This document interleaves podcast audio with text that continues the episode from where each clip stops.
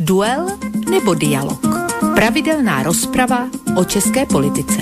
Stanislav Novotný a Petr Žantovský na Slobodném vysielači. Dualo, dualo, dualo, dualo, dualo. Tak dámy a pánové, dobrý večer.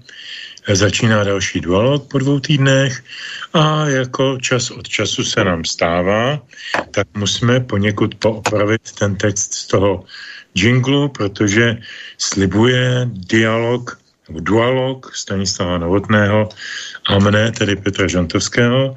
A dnes jsou hned dvě věci trošku jinak, protože náš pravidelný provodce pořadem a e, hlavní boss of the bosses e, slobodného vysílača, kápo di tutti kápi, abych tak řekl, Boris Koroni, má neodkladné povinnosti, takže mě poprosil, abych, jako už se čas od času stávalo, tímto pořadem provedl vás, posluchače, dnes já.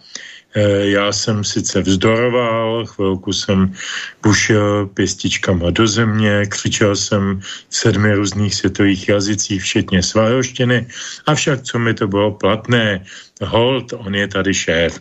Takže já se moc omlouvám, může za to koroni, ale vítám vás já. Dobrý večer z eh, pražského exilu ale také z bansko eh, studia Slobodného vysílača, kde je dnes s námi náš milý přítel a kolega Petr Kršiak, který, eh, který ho uslyšíte párkrát. No a také vítám hned na začátku našeho dnešního hosta, kterého jsem vybral já, přiznám se, bez mučení s jedním hlavním důvodem. Nejenom, že je to můj, dá se říct, přítel a kolega z vysokých škol, ale hlavně je to ekonom, a to ekonom velmi dobrý, a navíc ještě ekonom s takovým, řekl bych, střízlivým pohledem na to, co se dneska v české e, zemi e, v hospodářství děje. A protože bychom měli dnešní pořad věnovat Eh, stavu české ekonomiky eh, a tomu, jak vypadá eh, hospodářská politika vlády, tomu zejména. No tak zde vítám, jako už po několikáté, docenta Radima Valenčíka. Pane docente, milý Radime, vítej. Dobrý večer všem. Na Slovensko zvlášť velmi rád, protože moje manželka je nejen ze Slovenska, ale i z federální rodiny. Maminka byla Moravanka, tatínek ze západního Slovenska, žili na východním Slovensku, takže celé Slovensko zdravím, tímto Banskou Bystricu mám velmi rád. Tak, videa máme to národnostně pestré. Já, když jsem zkoumal původ svého divného jména Žantovský, tak jsem zjistil, že pochází od německých lázní Bad Schandau, kde se střetávaly už ve středověku obchodní cesty ze zemí polských, českých a německých. A když někdo pocházel ze Šandau, tak mohl být klidně míchaný Polák, Čech, Žid, Němec, cokoliv ale hlavně se mu říkalo potom, když někam doputoval, Šandovský a různými mm, transformacemi toho jména se to, eh, jak se ukončilo až u toho, už té podoby dnešní, takže já vlastně nevím, odkud jsem. Jediné, co vím, že nejsem fyzicky z Bad Šandau ani jsem tam dokonce nikdy nebyl, ale je o tom městě jsou dvě zvláštnosti, když dovolíte na úvod. Eh, je to město, kde první v Evropě byla zavedena pravidelná tramvajová tráť která tam doposud je, ta historická. A za druhé, v tomto městě dlel Tomáš Garek Masaryk eh, v den, kdy se dozvěděl, že císař pán vypověděl válku. Došlo k atentátu a poté vypovězení té první světové války. Tak eh, ničím jiným se asi bát Šandau do dějin nevepsali. Já ostatně také ne, takže jsme naroveň. Takže vážení a milí, Víte... Můžu jenom do toho skočit, Jadner. Váčanov je nej, nejbližší městečko hnedka za hranicemi, to je kousíček od uh, Děčína. Za Hřenskem, ano, hned jako je první Dnes odehrává se tam příběh nádherného filmu Kachyní. To je to Pozdravujte lásky naše. Ano, ano, ano. Jo, a odehrává se tam taky ten seriál Enderácký, natočený v kooperaci s námi Rudí horolesci, o tom, jak přepravovali židi, kteří utíkali eh, přes eh, ty překrásné pískovce, které jsou nad Báčandou. Čili velmi, na druhé straně děčínský sněžník, takže vřele doporučuji to navštívit, jako nikdy není pozdě.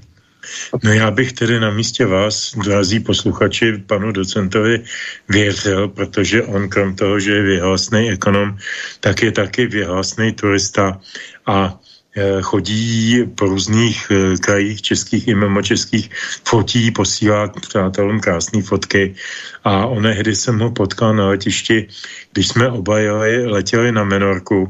Tam byl takový, takový dva zájezdy, jakože turistický, jo. jeden snadnější, lehčí a jeden jako, jako pro ty vytrvalejší. Jo.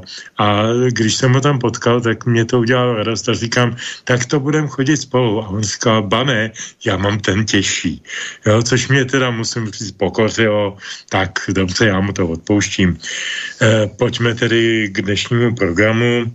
Já bych poprosil teď ještě kolegu Petra Kršiaka do studia, který by vás měl seznámit s tím, kam můžete případně posílat e, své maily, své, své připomínky, případně poslední, e, řekněme, čtvrtině pořadu telefonovat nějaké své dotazy, na které se zkusíme odpovědět. Takže pekný večer z Banskej Bystrice, páni, aj poslucháčom želám.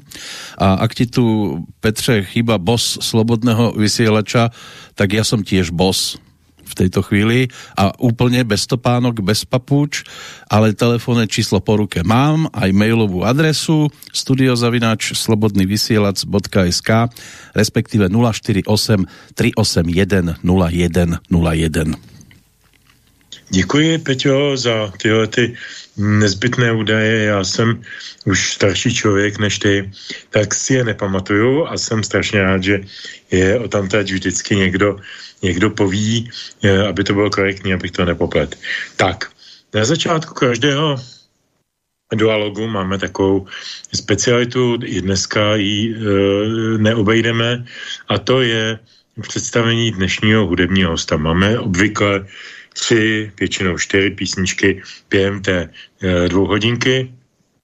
Já jsem přemýšlel, čím doprovodit ten to ekonomické téma. Minule, když tady pan docent Valenčík byl, tak jsem mu pouštěl písničky osvobozeného divadla, který velice dobře ladili s tím ekonomickým tématem, nebo respektive s tou katastrofou, kterou jsme popisovali tehdy e, a dávali tomu ten humoristický podtext.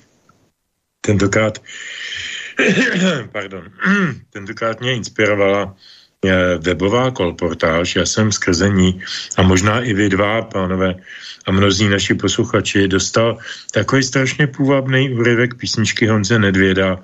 Písnička se jmenuje Tak jsem to tu měl rád a je to, je to taková vlastně uh, retro takové ohlednutí na to, jak jsme žili kdysi, jaké rekvizity nás provázely, tu uh, hliníkové bandasky, tu pletený kočárek na malé dítě ve, tvar, ve tvaru z kořápky, kterou si já ještě pamatuju z dětství, já jsem v tom také vyrůstal a spousty dalších a dalších a dalších věcí e, z, jakoby z toho balíčku retro.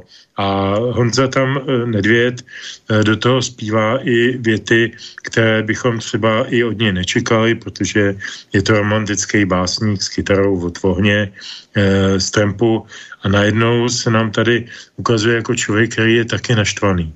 Samozřejmě naštvanost je hlavní stigma dnešní doby. Spousta lidí je naštvaná, spousta lidí je právem naštvaná, protože se s nima dějou věci, které nechtějí a nikdo se jich na to neptá. A když to naštve i takového míromilovního trempa, jako je Jan Nedvěd, tak už to zostojí za to. Takže prosím pěkně na začátek bychom si dali tu písničku eh, Tak jsem to tu měl rád.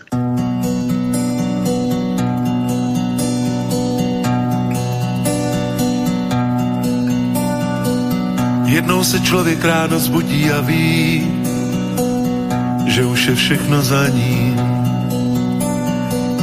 Tatínka s mámou vzal si pán Bůh, oba nahoře spí.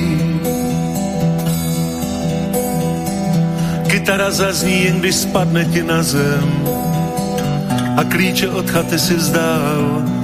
Nějak se to sešlo, je to tak dávno, je to tak dávno. Paseka plná tichých hlasů a strun. a v mraku na kolíkách dům. Kdo ví, jak voní z jedle dříví, tak tady voněl svět. A chlapi táhli těžké stromy strádí, aby mohl večer leň plát, tak jsem to tu miloval, miloval,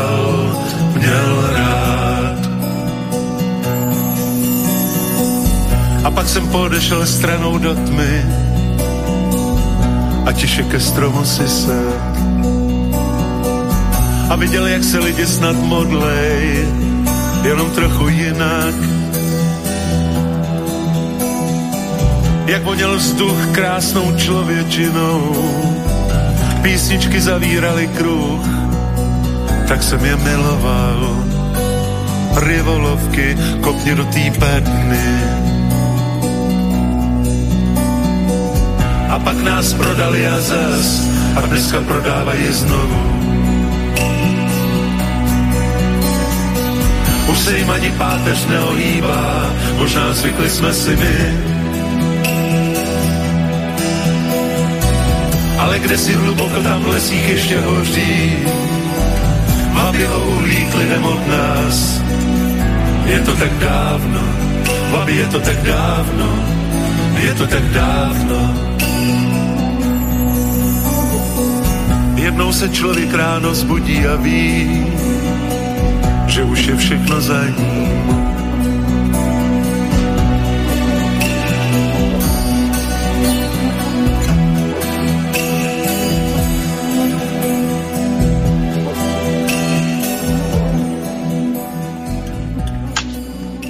Tak jak jste láskavě mohli slyšet, dnešní muzika bude zřejmě taková trošku domalá, necholičná, ne sice úplně hned následující potom bude, bude i trošku veselá, ale je navykle veselá, takže nás bude dneska provázet Honza Nedvěd.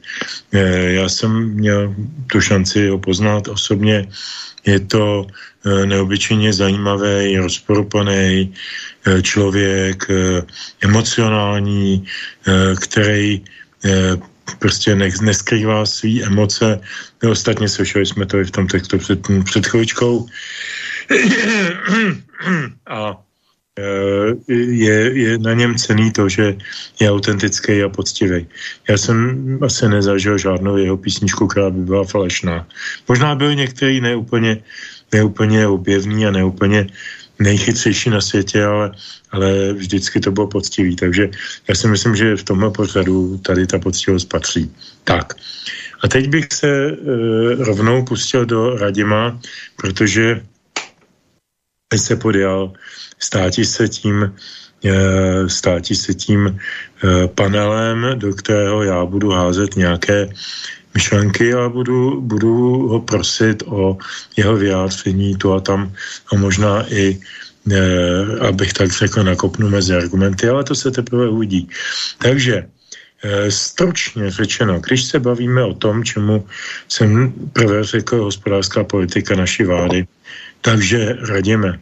Eh, máme před sebou, za sebou a před sebou spoustu kataklizmatických nepříjemných situací typu první stávka školských zaměstnanců, blížící se další jaksi protesty e, škol, protože na ně ministerstvo školství udělalo podraz jako, jako opravdu veliký.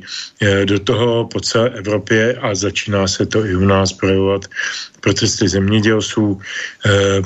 Já se tě zeptám, co je podle tebe společným jmenovatelem všech těch Eh, jakoby eh, nezvyklých aktivit. My jsme na to nebyli zvyklí.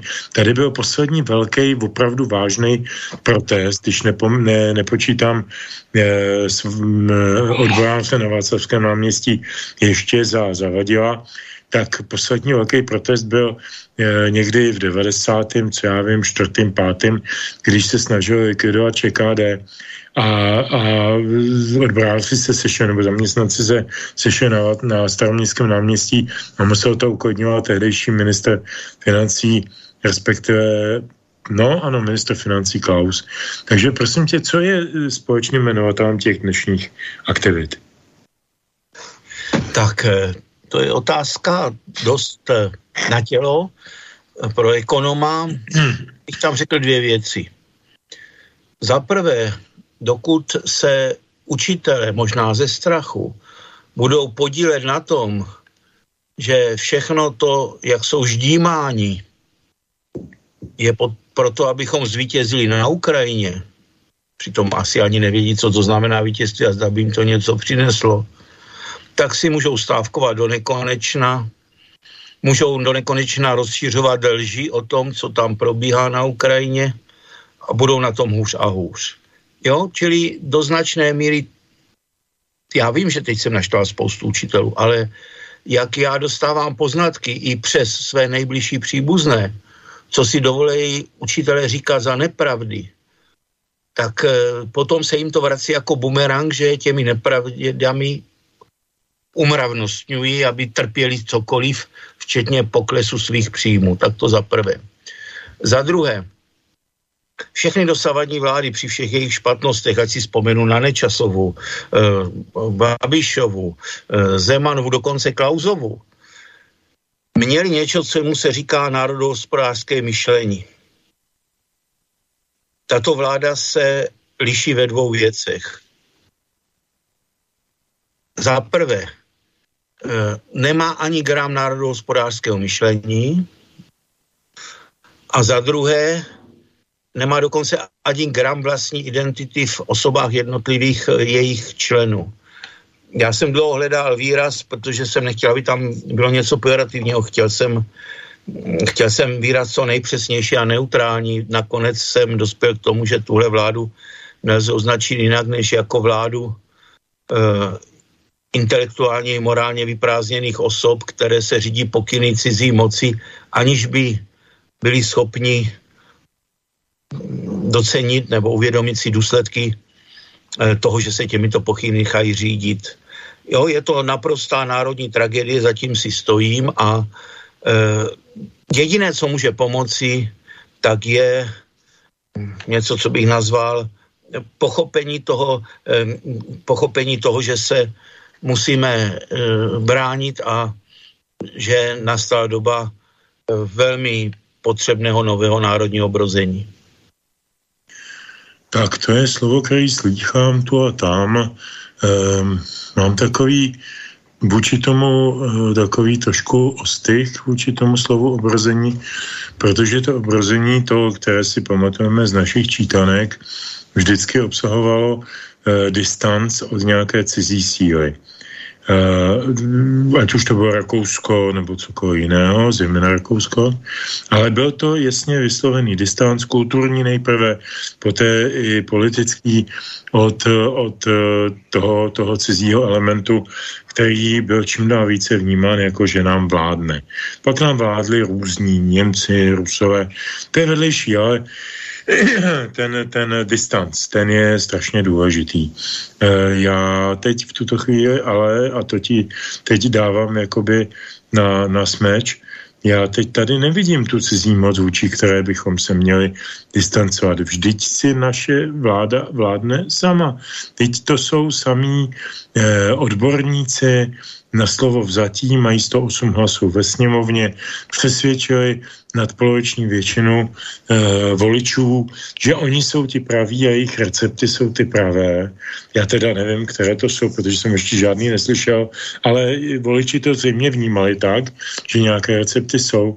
Tak jako proti jaké vlastně e, cizí síle my se máme e, emancipovat?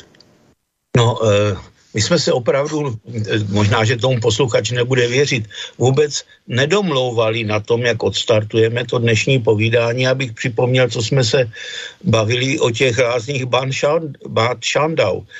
Eh, já mám Německo hrozně rád, mimo jiné i tuto oblast, jo. Ne náhodou jsem připomněl toho Kachyňu a ten jeho překrásný film, který je spojen s bombardováním Drážďan, naprosto zbytečnému, kde my si stěžujeme, myslím, že včera bylo výročí, kde zahynulo asi 700 e, lidí v Praze, ale tam zahynuli desetitisíce lidí v, e, v, v Drážďanech a Drážďany vypadaly, objevilo se to i v té povíce Šimka Grossmana, že jo, e, jak jsme likvidovali bytovou skupinu Pilos. Já, já si myslím, že já, já tu cizí moc hnedka pojmenuji.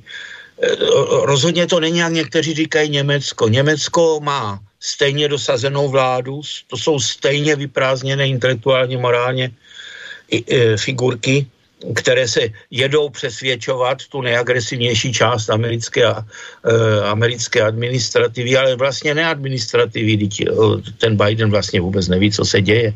To je řízeno tomu, co někteří nazývají deep state, já tomu říkám současná globální moc, která to žene do krajnosti. A ona to žene do krajnosti tím víc, čím více uvnitř ní e, posilují reformní síly. Tam je velké pnutí vevnitř, e, a Eh, my jsme v takové opravdu kruciální situaci, kritické situaci, já jsem to nazval osudové úskaly, kterým prochází současná civilizace.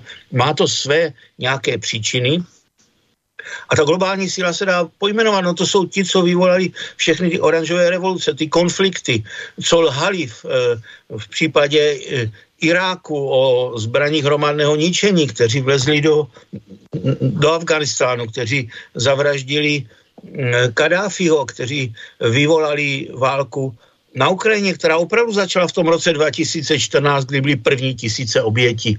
Eh, a dneska ženou ten svět do mnohem větších konfliktů. A tomu je potřeba se bránit, no protože nemáme tu sílu tištění dolaru z ničeho, a vsakování do celého světa, i když se to dneska ten prostor velmi omezuje, e, protože nemáme tak kontaminovaný institucionální a mediální systém dosazenýma figurkama. To se dělá snadno v době, kdy je e, dočasná e, monopolizace vládnutí ve světě.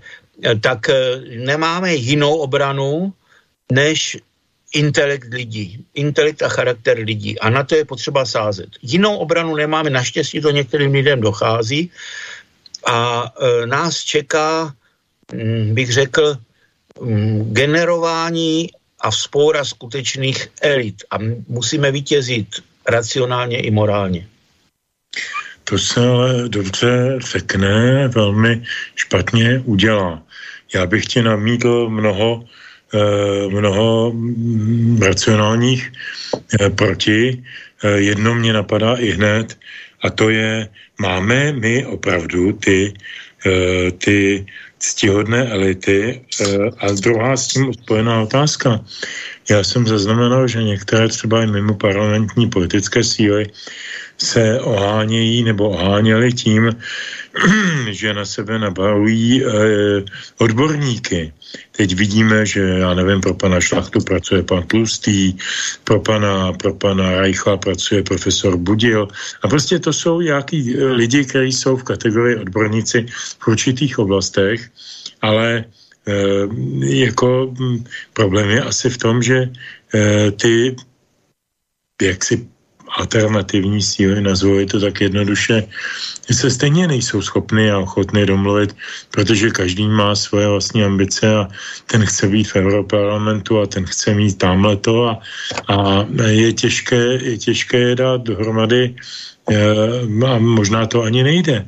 Eh, a když, já nevím, poslanec Kobza to když se spočítal na těch minulých volbách, když spočítal, kolik vlas, hlasů propadlo těchto těch jakoby neúspěšných neparlamentních stran, a to ta přísaha Šachtová měla 4,7 snad procentam, takhle nějak, eh, to je docela hodně, tak eh, to, to, to šlo mm, do milionu, ty propadlé hlasy.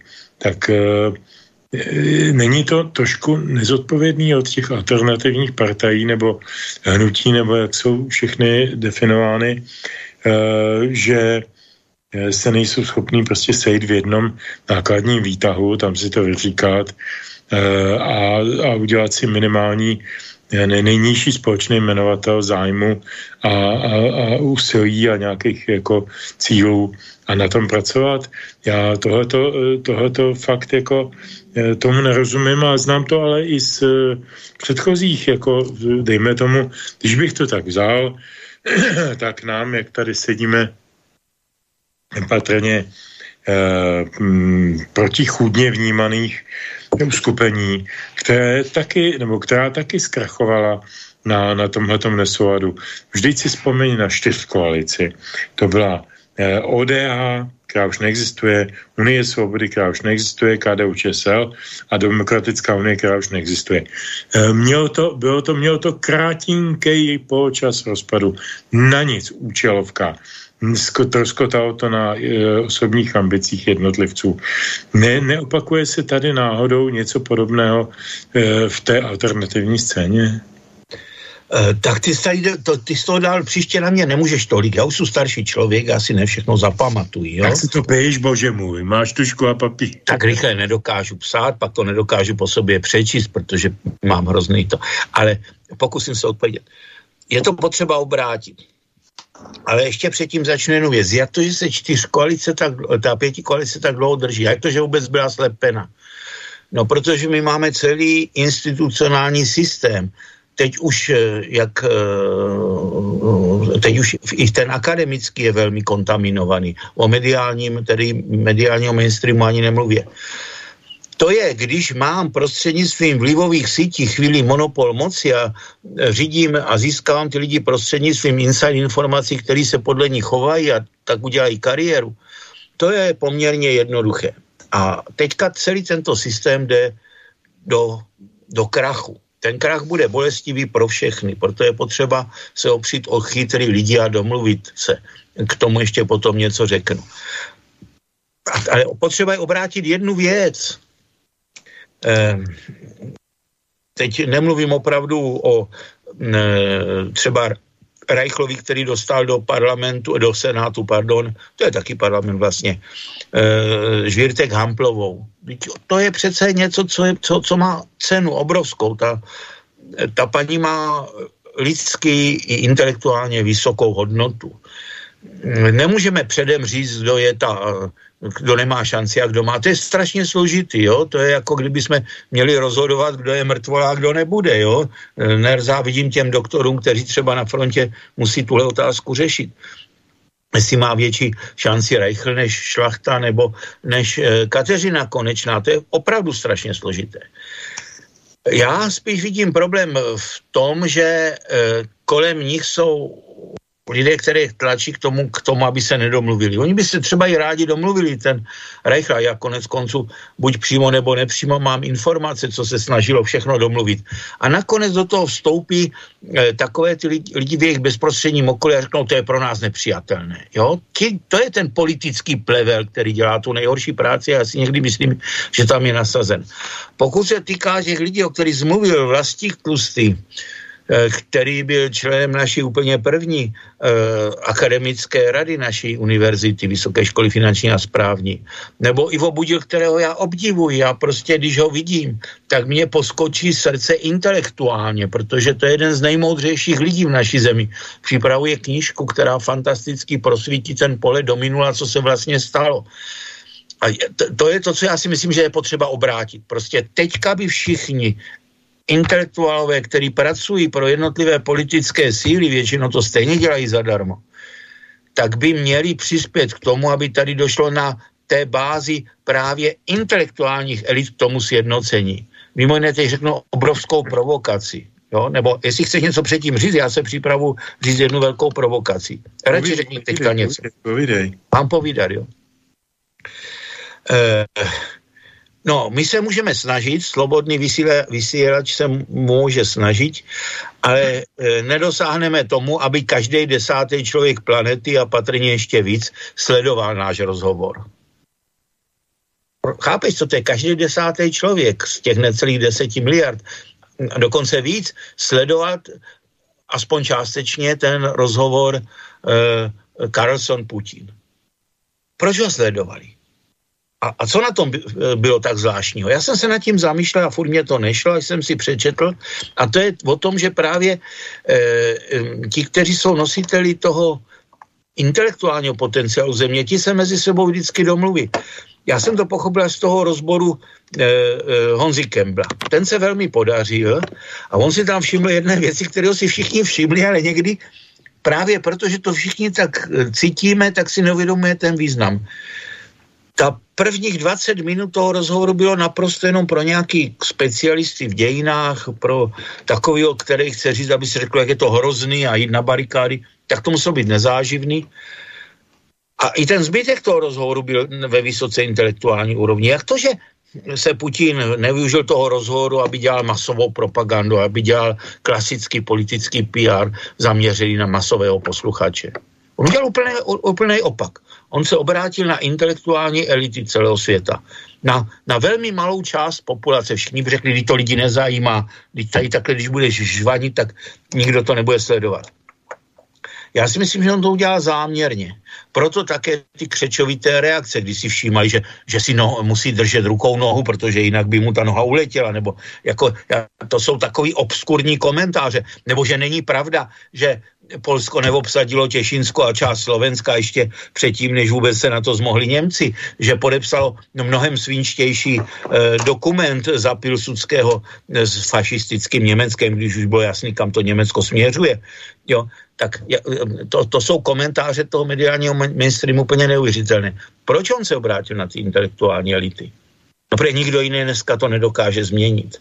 My musíme, já se k ním počítám, já jsem takový skromný člověk, my, my za to neseme obrovskou zodpovědnost, protože bez toho, aby vůči té tuposti, omezenosti, vyprázdněnosti, Teď už si dneska ani, ani média si netroufnou říct o Bidenovi, že je to první muž planety, protože by se všichni smáli. E, vo von Leyenové, jo, o našem ministru zahraničí, jak já říkám vždycky, Chňoupek by ještě vydechal e, e, pana knížete, Schwarzenberka, o, vydechal by ho. No ale to, co tam je dneska, jako, to je přece něco strašného. Proti této vyprázdněnosti, iracionalitě je potřeba postavit rozum a na ten má i naše země. No, říkáš to pěkně. No pěkně, některým se to nebude líbit a asi za to nesklidím úplně ze všech stran. Se, některým se nelíbí vůbec celý svobodný vysílač, tím bych se na tom místě vůbec netrápil. My máme tu velkou šanci, protože na Slovensku přeci jenom ve volbách zvítězila eh, aspoň kapka, kapka rozumu a, a zdá se, že takový ty největší eh, cenzorní věci, které tam plánovala předchozí Matovičovo Hegerová vláda, že snad jako půjdou aspoň na chvíli pod stůl, takže snad máme ještě nějakou, nějakou dobu říkat, co si opravdu myslíme, tak to je velká výhoda, tak e, jako vyvat Slovákia, ale to je jenom na okraj. E, já bych se na chvilinku ještě vrátil, když dovolíš, e, k té ekonomické politice vlády. Ono to s tím totiž už se souvisí. Jestliže tady kritizuješ Lepánka, který je magi- bakalářem eh, s bakalářskou prací, ví o jakém problému, bakalářem, který prosazoval už jako poslanec poslanecké sněmovny eh, sestavení nějaké česko-palestinské meziparlamentní delegace a začal, začal prostě provozovat normální velkou politiku, aniž k tomu byl kýmkoliv zmocněn. Tehdy naštěstí zahraniční výbor měl tolik rozumu, že se od toho zcela distancoval. Tak eh, jako to je prostě absolutní diletant, pochopitelně. No ale já jsem narazil na, na jeden, jeden televizní pořad, ve kterém mluvila naše společná přítelkyně eh, paní, paní docentka Švihlíková, známá česká ekonomka, která vlastně, a bylo to v návaznosti na ty první takzvané ozdravné balíčky, my víme, co jsou balíčky, taky si pamatujeme soubory opatření a všechny tyhle ty e, vznosný a vzletný. Taky vysypávání klauzových balíčků, že jo, v tom no, roce 97, to je mimo jiné velmi poučné z makroekonomického hlediska. Ano, ty mám taky na mysli. A jako pamatujeme si tyhle ty vnějškové vzletné nápisy, na krabicích, které neobsahují vůbec nic. A e, ta, ta Iona Švihlíková tehdy v televizním pořadu, myslím, že paní Tománkový na CNN Prima News e, prohlásila naprosto brutálně a naprosto jednoznačně, a pak to, pak to ještě párkrát zopakovala, že, a byla to debata o tom prvním tehdy prezentovaném balíčku pseudo kdy se tam dvě hodiny vykecávali zástupci vládní koalice a neřekl nic, jako král promluvil, ale neřekl slovo, tak eh, ona řekla, základní problém toho je, že to nemá absolutně žádný analýzy. Není to na ničem postavený. Jsou to nějaký představy a nemají vůbec žádný věcný grunt. Takže co ty na to? No, já začnu jednou z oblastí, která se rozjela relativně nezávisle na balících, ale jejich součástí a která je zvlášť nebezpečná. Tam bude potřeba určitá náprava. To je Jurečková takzvaná reforma penzijního systému.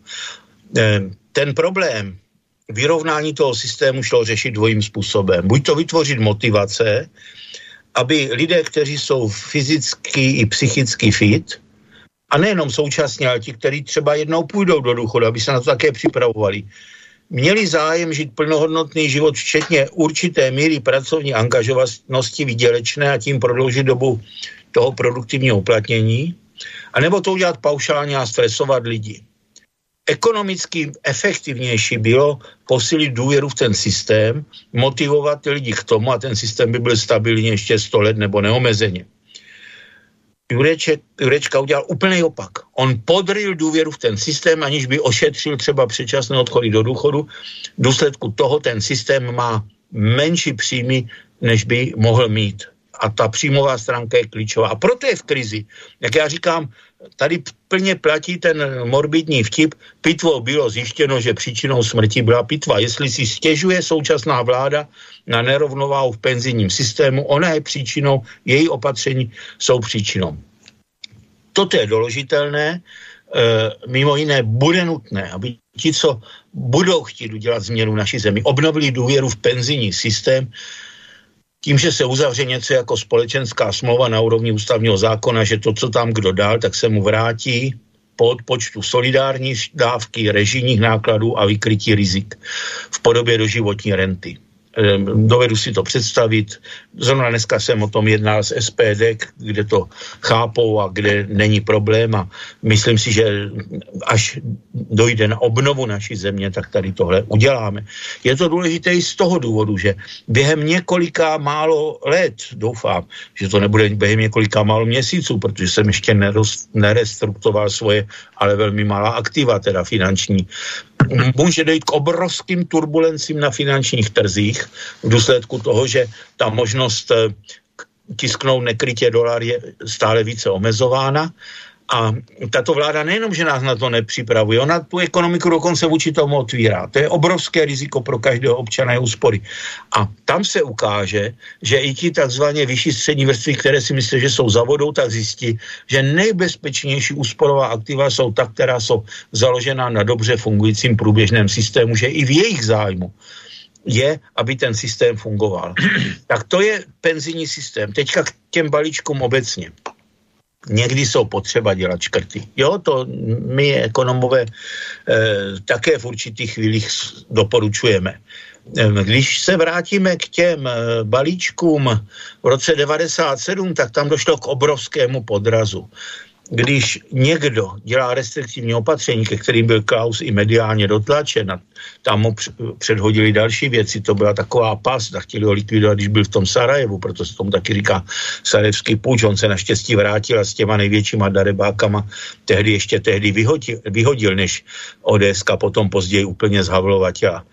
Tak e, e, tam měla centrální banka udělat expanzivní opatření, čili snížit úrokové sazby a ty balíčky by byly průchodné.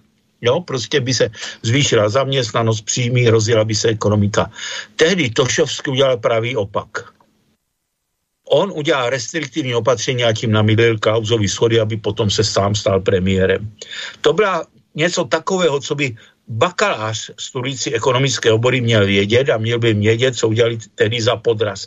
A on to Havel ještě pozitoval tou blbou náladou v tom Rudolfinu. Blbá nálada znamená zvýšení sklonu k úsporám a ještě zvýší ten, ten multiplikační propad té ekonomiky.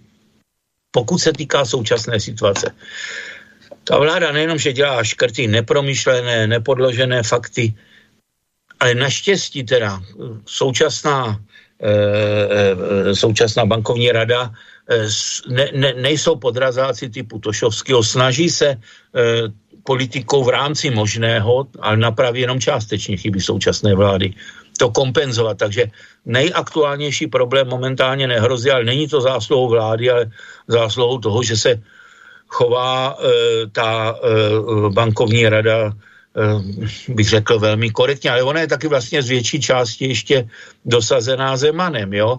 Tady bude, a potom s tím můžeme být problémy, tady bude snaha dosadit bankovní radu, která povede tu ekonomiku, může se stát, že povede tu ekonomiku k velkým problémům, my se musíme do té doby prostě opřít do to nejlepší, co v národě je a postavit se tomu kvalifikovaně na odpor. Tak asi k tomu. Tak je pravda, že eh, stávající Národní banka, eh, jak se zdá, se chystá snižovat bankovní sazby na rozdíl, nebo úrokový sazby na rozdíl od tohoto Šovského v tom roce 97, jak si o tom mluvil. Je, to znamená rozpohybovat ekonomiku Uh, on jí naopak za, zašpuntoval, zdražil peníze a, a jako vlastně dohnal toho Klauze uh, k tomu, k tomu, k té rezignaci. Uh, bylo to všechno uh, docela... Na premiéra, nikoliv na předsedu ODS, což bylo tehdy velmi důležité. Na premiéra, samozřejmě, ale na předsedu ODS ho dohnali vlastně v roce 2002, u toho jsem stále nějakým způsobem asistoval, protože zrovna v tom období o posmlouvy jsem u Klauze na sněmovně dělal poradce eh, pro některé, některé komodity, zejména, eh, co já vím, terciální sféru, církve, kulturu, tiskový zákony a tyto věci. Takže jsem od toho byl docela blízko a vím, jaký svinstva se kolem něj děli. Mluvím teď o, o posmlouvě, to znamená po červnu 98, kdy se, kdy se velice rozumně dokázal dohodnout Klaus se Zemanem, pak to ještě upevnil v prosince 99, tuším, že to byl prosinec tolerančním patentem. Mimochodem k tomu jedna malá historka, která není úplně známa. E, my jsme tam tehdy, tím myslím my, jako ten poradenský tým, to byl profesor Holman z VŠE, doktor Weigl, eh, Ládě Jakl, já a ještě, ještě dva stážisti, jeden z nich Petr Mach, známý posledně jako šéf svobodných a europoslanec, dneska kandidát číslo jedna na SPD, kandidát se do EP a Marek Loužek, takový teoretik, krásný akademický člověk. Vynikající člověk, já ho mám hrozně rád osobně. No právě, já taky, no, takže v tom se shodneme. A tyhle ty lidi jsme seděli takhle každý pondělí na tom, na tom, na té poradě u Václava Klauze v jeho poradě, v jeho pracovně a, a on jednou přišel takhle a říkal, hejte, přátelé, to už je opravdu strašný, co ten Zeman dělá, nebo ty jeho lidi. Ten Greger a ten nový dědek, to je prostě šílený. On, já nevím, co si chystá tady nový únor 48. To s tím nemůžeme být spojovaný. Prosím vás, do příštího týdne vám dávám čas, abyste vymysleli, jak vyexitovat opoziční smlouvu. Zrušit, naradit něčím. Jo, tak my jsme si lámali hlavy, diskutovali jsme jako co bude bolavý, co poškodí ode, co poškodí kauze a tak dále a tak dále. Čiž za týden nic moc jsme nevymysleli, to teda musím říct, jo. E, jako rozhodně nic jako zázračného. A za týden přišel Klaus, celý zářil na tu poradu a my tam seděli jako pitomci a on před nás hodil papíry, na kterých bylo napsáno toleranční patent. Což byla, což byla umluva mezi ČSSD a ODS o utužení koaliční smlouvy, opoziční smlouvy eh, ve smyslu, že bude větší kontrola ODS, nebo respektive poslanecké sněmovny, nad těmi nesmysly, které tam vymýšleli někteří eh, ministři, zdaleka ne všichni samozřejmě, ale někteří. Já jsem jmenoval pana Gregera, to byl takový typický, tak typický otloukánek v tomto smyslu. Ten, ten usnul někde eh, před 60 lety a ještě se nezbudil Eh, se svými koncepty, ale aspoň byl zábavný, teda to je zase třeba říct. Je. Ale proč to říkám? Protože Klaus, eh, Klaus tehdy nás absolutně dostal, protože jeho státnický myšlení, kterým docílil úžasnou, mnohem většího efektu, než kdyby tu smlouvu vypověděl a teď se od ní nějak složitě distancoval a bojoval s novináři, já nevím co.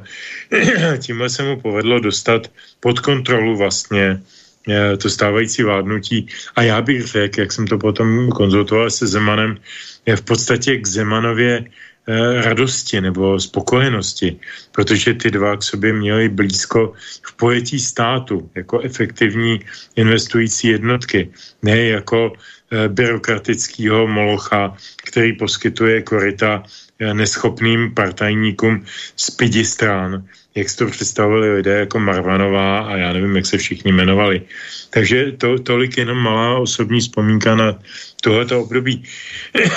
já si myslím, Eh, já než začneš dál, tak já jsem to viděl z druhé strany, protože já jsem to Miloše znal ještě ze sport propagu, kam bylo skoro nebezpečno chodit, protože to bylo monitorováno. A já jsem tam byl fascinován lidi, jako byl třeba Slejška podobně, jo, protože to byli lidi, kteří byli možná socialističtější než já, ale měli smůlu u těch prověrek právě protože že možná byli socialističtější vyletěli. A já jsem vždycky byl tomu Zemanovi jako pochopitelně blíž, jo. A Klauze jsem neměl rád, protože jsme se dvakrát předtím setli, jednu akci zorganizoval Michal Mejstřík v, v ekonomickém ústavu, kde Klaus měl přesně, kdo tam bude co povídat, byl připravený. Eh, eh, já s Láděm Rusmichem jsme na tom byli trochu hůř, no budíš. Ale pak jsem si uvědomil, a to zatím si stojím, že Klaus je jeden z velmi mála politiků, kteří účast v politice využili ke svému vlastnímu růstu, protože to je nejcennější. Člověk se má učit furt do, i, i do nejvyššího věku. On vždycky chápal účast v politice jako součást svého sebevzdělání a do dneška čte prestižní americké časopisy a on se změnil. On je jediný politik, který skutečně se vyvíjí k lepšímu a je inteligentnější, ehm, než, než, než, jsem, ho, než jsem ho kdysi poznal, jaký má velkou úctu. Ne, asi před rokem jsme si podali ruku a já jsem z toho měl velmi příjemný pocit, protože to... Miloš Zeman je trošku divočejší, eh, já bych ho nezatracoval, také neměl úplně optimální životosprávu, ale dovedu pochopit, proč si byli schopni racionálně porozumět. Kež by bylo více Klausu a Zemanu, abych to tak řekl, parafrázuji se toho, eh, toho redaktora eh, Poláka v oblasti sportu. Ne, oni opravdu udělali hodně pro tuto republiku a ne náhodou jsou pod takovým útokem. Dneska hledejme, kdo, kdo by se jim mohl vyrovnat. To je velký problém, protože Pepa to jistě není. Eh, a vlastně na té politické scéně bychom velmi těžko hledali někoho. Tady je totiž rozdíl mezi pojmem politik a pojmem státník. A to je zásadní. A Klaus a Zeman, a já si myslím, že svým způsobem i Havel, i když vůči němu mám velmi kritický postoj, tak svým způsobem státnickou roli plnil. E, jako měl na to minimálně intelekt, byl samozřejmě služkou nějakých zájmů, ale jako prostě měl nějakou, ně, jako a byl to ten listopadový edos, etos. Dneska se mluví o tom, že vlastně s odchodem Zemana skončil listopad 89 a já si to skoro myslím taky.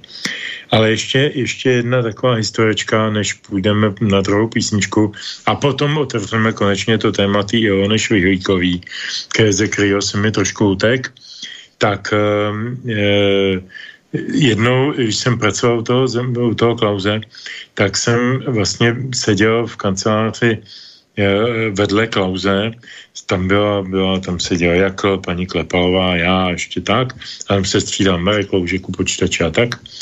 No a jednou, oni měli vždycky se Zemanem, eh, Klaus jako předseda sněmovny, Zeman jako předseda vlády, tak měli ve středu společný voble, v oběd, protože na rozdíl od jiných premiérů, třeba Babiše, eh, dělal Zeman ty porady vlády nebo se zasedání vlády ve středu odpoledne. A e, takže oni si sešli u oběda a řekli si, co asi tak jako bude agenda, jaké bude řešení a tak doladili prostě navzájem věci tak, jak to má být, eh, aby nebyl problém a aby to sloužilo zemi. To se mi strašně líbilo.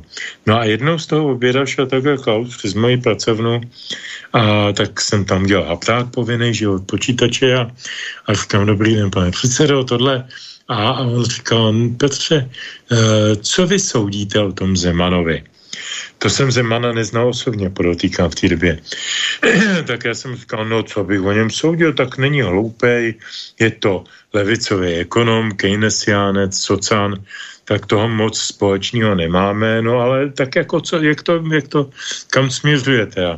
A on říká, no víte, já jsem s ním teď mluvil a mně tak přijde, že by bylo dobrý. Nechcete s ním napsat taky knížku, rozhovoru, jako jste napsal se mnou. Mm, odbočka, v roce 98 jsem napsal s Klausem knížku Tak pravé Václav Klaus a tý se prodalo 140 tisíc výtisků během kampaně na volby. Alzo Šprách, Zaratuštra, teda Klaus, jo? Alzo Šprách, ano, přesně tak. To bylo tímto inspirováno. No a e, tak já jsem teda vyvalil oči a říkám, šmarjá se Zemanem, o čem si s ním budu povídat. Ne, ne, ne, ne, ne, ne, ne, protestujte, už jsem vám to domluvil, tady máte jeho číslo, zavolejte mu. Tak to bylo Klauzovo typický jako rozhodování o věcech. E, musím říct, volal jsem tam, bylo to všechno připravené v Ažuru, e, sešli jsme se s Milošem Zemanem, napsali jsme jednu knihu po deseti letech před prezidentskou volbou druhou. Tím jsme se během těch deseti let stáli přáteli. E, navštěvovali jsme se na chalupě, kde máme e, na Vysočině chalupy 20 km od sebe. E, takže to bylo velmi příjemný a velmi dobrý setkání, protože Miloš Zeman je navzdory jak ty si velmi decentně říkal, eh, jak si eh, neúplně ideální životosprávě je to člověk, který mu to stále velmi dobře myslí. A je, je to státník. A byl to státník, ačkoliv bych mu třeba vytkl souhlas s bomba- humanitárním bombardováním Sarajeva, ze kterých se pak uh, omluvil. Asi bych mu vytknul uh, bílýho lva pro zelenskýho. lva, že jo, nebo co to no, no. Ještě... Jako to, No, nějaké... on má svoje problémy, ale stejně si myslím, že kdyby ti vyšel čas a síly fyzické a, a technické možnosti, že by možná ještě za to stálo tu třetí knížku s ním udělat. No to bych rád, no uvidíme, uvidíme, teď jsme se jako, do... eh, Opravdu, já myslím, že spousta on zase eh, tím, že je mimo tu politiku, tu jako výkonou, jo, že, že to vidí z nadhledu, tak jeho názory se vyvíjí, myslím, dokonce eh, velmi pozitivním směrem. Ten mozek, on snese velkou zátěž a, a než přestane myslet, mu funguje a e, třeba to jeho vystoupení na té famózní akci SPD tak bylo vynikající. Jo, já jsem nevěděl, že tam přijde, já jsem tam byl pozvaný, neodmítl jsem a to jeho vystoupení, který končilo, to, to je obrovský poselství, to mnoho třeba eh, lidi ne, neví, že on říkal, že skončí to své, ten svůj rozbor, kde rozebíral zejména osudy toho učení Radovana Richty. Toho také třeba nikdo nezná. On říkal, proč se to nepodařilo realizovat. Jak je potřeba spojit politiku s intelektuálama. Zase velmi aktuální. To celé jeho povídání bylo velmi inspirativní. Tak on to potom končil, že říká, zakončil bych stejnými slovy jako na letné v roce 89, těsně po 17. listopadu, požadujme svobodné volby. Tím narážel na to, jak chtějí, eh, eh, jak, jak současná koalice tak, no. chce tohle. A možná přijde na to, já nevylučuju, že tady se možná ukáže Zeman jako ještě větší prognostik, než si mnozí mysleli.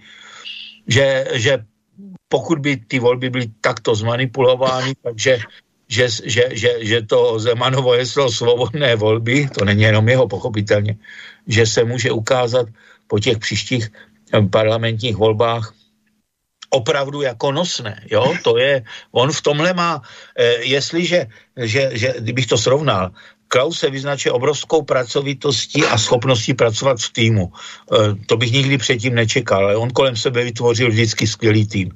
Zeman je individualita, která k sobě přibírá e, lidi, když jsou intelektuálové, tak fungují, když jsou to konjunkturalisté, tak můžou způsobit i problémy, ale má zase obrovskou věci, má nestandardní pohled na věci.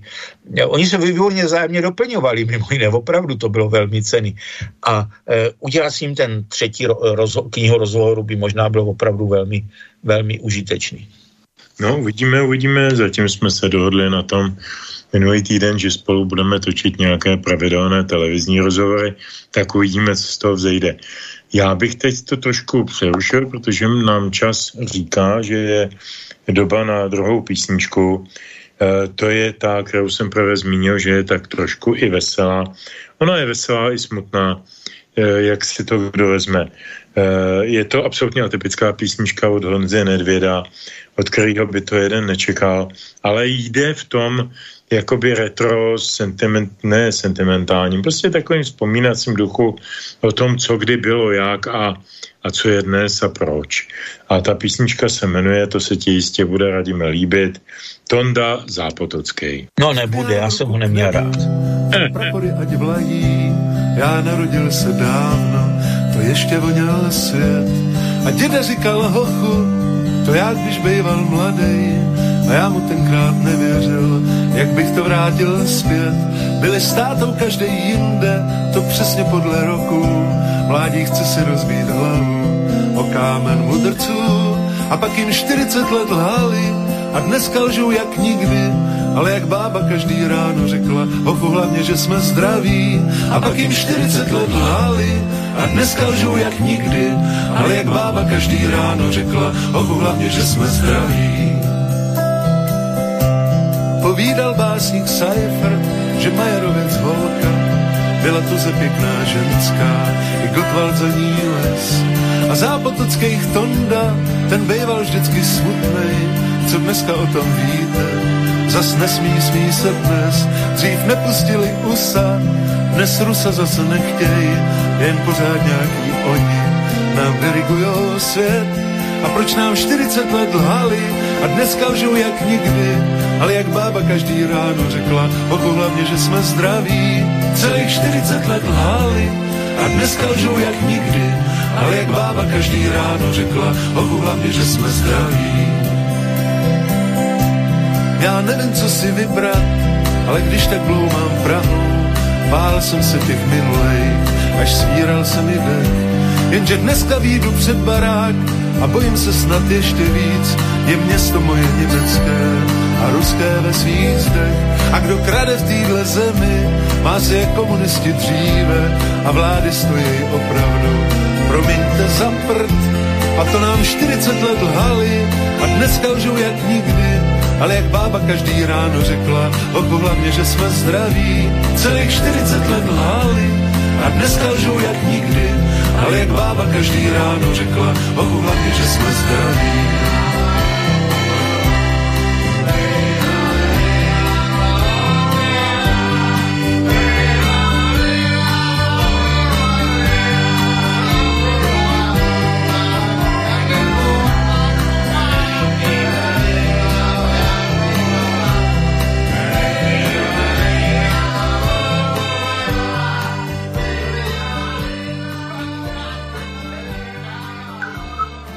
Tak, to byl Honza Nedvěd, jeho písnička poněkud nečekaná, myslím si, že velmi eh, vtipná, až smutně vtipná, eh, včetně toho konce. Já bych teď poprosil Peťu Kršiaka ve studiu. Ano, připraven aby nám zopakoval všechny kontakty. Ve, ve střehu, jak říká v tom slavném filmu, že o slovenské herec Čolomansky, eh, v tom Adela ještě nevečer. Ano, u vás je to ve střehu, u nás připraven. Čiže studiozavinač slobodnyvysielac.sk alebo 048 381 0101. Děkuju, děkuju a radíme tebe se, prosím, eh, pokusím dostat zpátky k tomu už jednou vyslovenému eh, podnětu eh, Ilonky Švihlíkový, která tehdy pravila v té televizní debatě o těch balíčcích, či jak to nazývají současní vrchnostové, ozdravných dokonce, snad Ježíšmaja, že vlastně jejich hlavní problém je ten, že vůbec nejsou postavený na žádných analýzách. Že ta vláda vůbec vlastně neví, co se děje. A pak teda vytváří nějaké nějaké konstrukce, které nejsou postaveny na reálným e, skonstatování stavu a skutečnosti a pak nutně se musí míjet s realitou a tím pádem škodit. Souhlas? Samozřejmě, já zaprvé bych nesouhlas, ne, netrofil bych si nesouhlasit s Jelenkou, protože si velmi vážím, je opravdu velmi pracovitá studie. Teď eh, eh, proti ní udělali nějakou takovou, to, ani to není fotomontáž, ale takový, pokusili se ji neúctít a eh, já jsem na to reagoval, eh, víte, vy se mýlíte, ona by se tomu smála, kdyby to viděla, protože si je vědomá svého intelektu. Ona je sebevědomá ženská, nemá proč eh, se před někým eh, poklonkovat. Takže s ní bezpodmínečný souhlas patří mezi ty, který patří mezi ty elity, které se vzájemně obohacují. Já ji vždycky rád čtu, protože vždycky o kousíček povyskočím. Jen bych dodal, že to, to, že to nevychází z analýz, no tak to není jediný problém. Jo, oni opravdu se nechají, ale e, tam je potřeba vidět, že spousta toho, co oni dělají, tak je snaha navést tu loď české ekonomiky na útes. To není jenom to, že se snaží z té ekonomiky vytáhnout, vykrást jako z kolonie. Kolonia si chci uchovat, aby fungovala, aby z ní mohlo jo, tu, tu vlnu furt stříhat a nenechat tu ovci chcípnout. Ale teďka momentálně celá Evropská unie v té šílené globální situaci, ve které se dostala, tak tady je snaha zlikvidovat tu Evropskou unii tak, jako byl zlikvidován Nord Stream 1 a Nord Stream 2. My si to nebezpečí vůbec neuvědomujeme. A část Němců si to třeba uvědomuje. Oni pochopili třeba to, že je si něco vyprošovat a podporovat jejich kancléř, že to je úplný trapas. Jo? Takže my jsme na stejné lodi dneska Evropská unie zejména ta středounijní část, ta emancipace středounijní části je velmi důležitá a musíme se prostě snažit přežít a bude to hodně tvrdé. No dobrá, to, co říkáš, mě navádí k docela jedovaté protipoznámce. E, vždyť to přece vypadá jako e, konspirační teorie. Ty jako by si říkal, že naše vláda záměrně vede loď naší ekonomiky na útes, protože musí vědět, že na tom útesu ztroskotá, e, zbydou z ní třísky, kousek dřeva, kousek někdy kormidla, který už není použitelný a vlastně stane se to lacinou kořistí žraloků, nevím koho. E, a to je věc jedna, věc druhá, pokud to myslíš vážně, tak zkus pojmenovat ty zájmy, v čím to je, protože vždycky se je potřeba klást ten, ten eh, klasický, ten otazník, kují prodest, komu to slouží, komu je to dobrý, kují bono.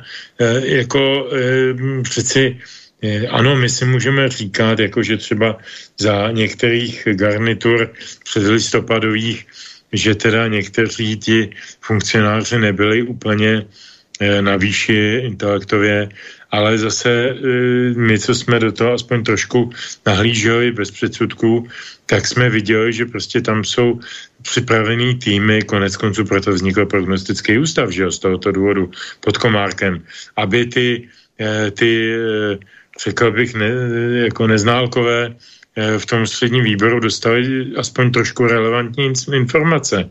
Ale tyhle ty neználkové nemají žádné informace, ale mají nějaký úkol. Takže pojďme teď dekonspirovat tohleto. Jaký úkol, od koho a proč? E, já jednak neuznávám ten pojem mm, konspirační vidění. Buď to ta, ten koncept sou, souhlasí s realitou nebo nesouhlasí. E, proč? No tak to je jasné. E, ten hlavní důvod je, že došlo k souběhu dvou věcí. Za prvé končí monopol moci, Eh, protože ten svět nechce být pod jedním diktátem, to na jedné straně a na druhé straně kdokoliv eh, vždycky má monopolní moc, tak tam začíná ta vnitřní degenerace, to je obecný pravidlo. Mm, eh, a druhá věc je ta velmi konkrétní, že prostě se ta absorpční oblast pro emitování nekrytého dolaru zmenšuje, což má dvě věci. Jednak to samozřejmě v té dolarové oblasti roste cenová hladina. Spojené státy mají dost nástrojů, protože ovládají celý institucionální systém Evropské unie, včetně brexitových zemí nebo brexitové země, tak mají tu schopnost to přenášet na ně, proto také u nás ta inflace byla větší než kde jinde, protože jsme ti nejvíc okorní, poddaní, nebo jak by se to dalo nazvat, zkrátka blbí, eh, prostřednictvím naší svobodně zvolené vlády. A to je realita. To není žádná konspirace. A teď, co s tím dělat? No, hm, já jsem říkal, prostě bez toho, aby jsme generovali vlastní elity, které budou mít důvěru národa, s tím nepohneme. My nemáme jinou zbraň, jak tomu čelit. My nemáme dělový čluny, my nemáme e, hypersonické zbraně, e, my nemáme e, masková média, která ovládají e, globální prostor. My musíme spolehat na náš vlastní rozum, ale toho máme dost a musíme spolehat na solidaritu těch zemí v rámci toho středounijního prostoru, které byly schopni e, čelit e, nájezdníkům velmi mocným z východu uchránit tu, tu, tu Evropu před, před těmi vnějšími vlivy a já si myslím, že ta perspektiva dnešní Evropské unie spočívá v tom středním prostoru, který má více rozumu než ti, kteří chcou po nás, aby jsme se káli za to, jak jsme zotročovali Černochy a, a kol, lidi na náměstích v Indii a podobně. Eh, oni se snaží ek, o to tež, co dělali ve vztahu ke svým koloním. Své problémy přenášet do těch kolonií. To je zcela jistě pravda. Ty jsi narazil na jednu věc. to je... No. Jo, jsem zapnutý, pardon. To je otázka těch uh, středoevropských regionů. Tady se ne, asi těžko můžeme vyhnout fenomenu Vyšegrádu. Jak víme, oba Vyšegrád založil Havel s velkou pompou kdysi dávno se svýma kamarádama z Polska Eh, které, se kterýma lezl někde na Lisou horu nebo do Krkonoš nebo kam v 80. letech si vyměňovat dizidentské zkušenosti a mm, potom jako měli pocit, že vytvoří jakýsi pakt nebo nějaký, nějaký uskupení, který bude, uh, bude třeba možná i lépe navázáno na ty chlebodárce, který už měl tehdy Havel za zády. Uh, a Ono se to mezi tím, pak se to utlumilo, protože to vlastně jako nevykonávalo nic moc aktivity, tu a tam podporovali nějaký kulturní aktivity, něco, eh, ale dneska, nebo v posledních, já nevím, 4-5 letech, se mluví o eh, oživení Vyšegrádu jako jako docela zajímavým prostoru, který by mohl být e, jistou oponentní platformou vůči té Evropské komisi a vůči tomu Německo-Francouzsko, nevím jakému ještě hegemonickému usilování. Dokonce jsem slyšel takové úvahy, že by bylo fajn do toho Vyšegrádu integrovat e, Rakousko, Slovinsko a podobné země toho, tohoto jakoby regionu. E, na druhou stranu samozřejmě jako Evropská unie i hned pochopila, že se jedná o jakousi emancipační snahu. Konec konců jim stačí trable s Polskem, že Polsko má dost obyvatel na to, eh, má v podstatě skoro polovinu obyvatel jako Německo, eh, aby jim dělalo potíže, aby mohlo se postavit dopad. Tam se sice teď tleská Tuskovu vítězství, ale to zdaleka není, eh, není je to může být vítězství per hlavo, když se na to, to tak vezme, takže nejsme nakonečné. E, jako jak ty vidíš eh, budoucnost nebo možnosti Vyšegrádu? Jsou tady nebo, nebo je to opravdu mrtvá, mrtvá koncepce? No jinak ještě k tomu Havlovi. On se hrozně změnil, už ten jeho projev v Davosu vlastně relativizuje všechno. On se změnil v člověka, který si byl schopen zdůvodnit všechno a když na něho byl nějaký tlak, tak on si to zdůvodnil a tam skončila jeho osobnost. Jo, bohužel, eh, bohužel eh, Havel se spronevěřil svým vlastnímu odkazu a eh, ten Davos je doložitelně, to jeho vystoupení je velmi přesvědčivým dokladem toho, že tam skončila jeho vlastní identita. Je to jeho problém. Mimo jiné, ODS současná není Klausová ODS, ale je Havlová ODS, právě toho pozdního Havla. No, samozřejmě, ano. A eh, ne, nevím, jestli to všichni členové ODS uvědomili a jestli někteří eh, sní o tom, že se to vrátí, no nevrátí, to je prostě eh, škoda historicky klasické strany, která tady, a to ještě taky neúplně zaznělo, ta ODS, my, když jsem dělal u Jirky Svobody, tak jsme si vždycky malovali ty mapy a jestli pak tušíš, eh, s kým nám vyšla úplná zhoda eh, polistopadový ODS, s kterou prvorepublikovou stranou, s prvorepublikovou stranou. No já bych řekl tak národní demokracie. Národní socialisti. Nebo národní socialisti, jo? Národní socialisti jako úplně pokrytý, jo? Čili hmm. v podstatě pravicová, e, mírně sociálně orientovaná, pragmatická, racionální strana, jo? Oni okamžitě pochopili, to, to se přenáší z generace na generaci a e, ta ta v podstatě tedy splnila z ODS, on obsadil ten prostor, protože socialisté po té, co si likvidali Kučeru, to nebyli schopni ten, ten prostor ustát. Tak to je jenom taková maličkost, jo. E, teď e, jako do, do, do toho budoucna já, já se zase bych se musel opakovat. E,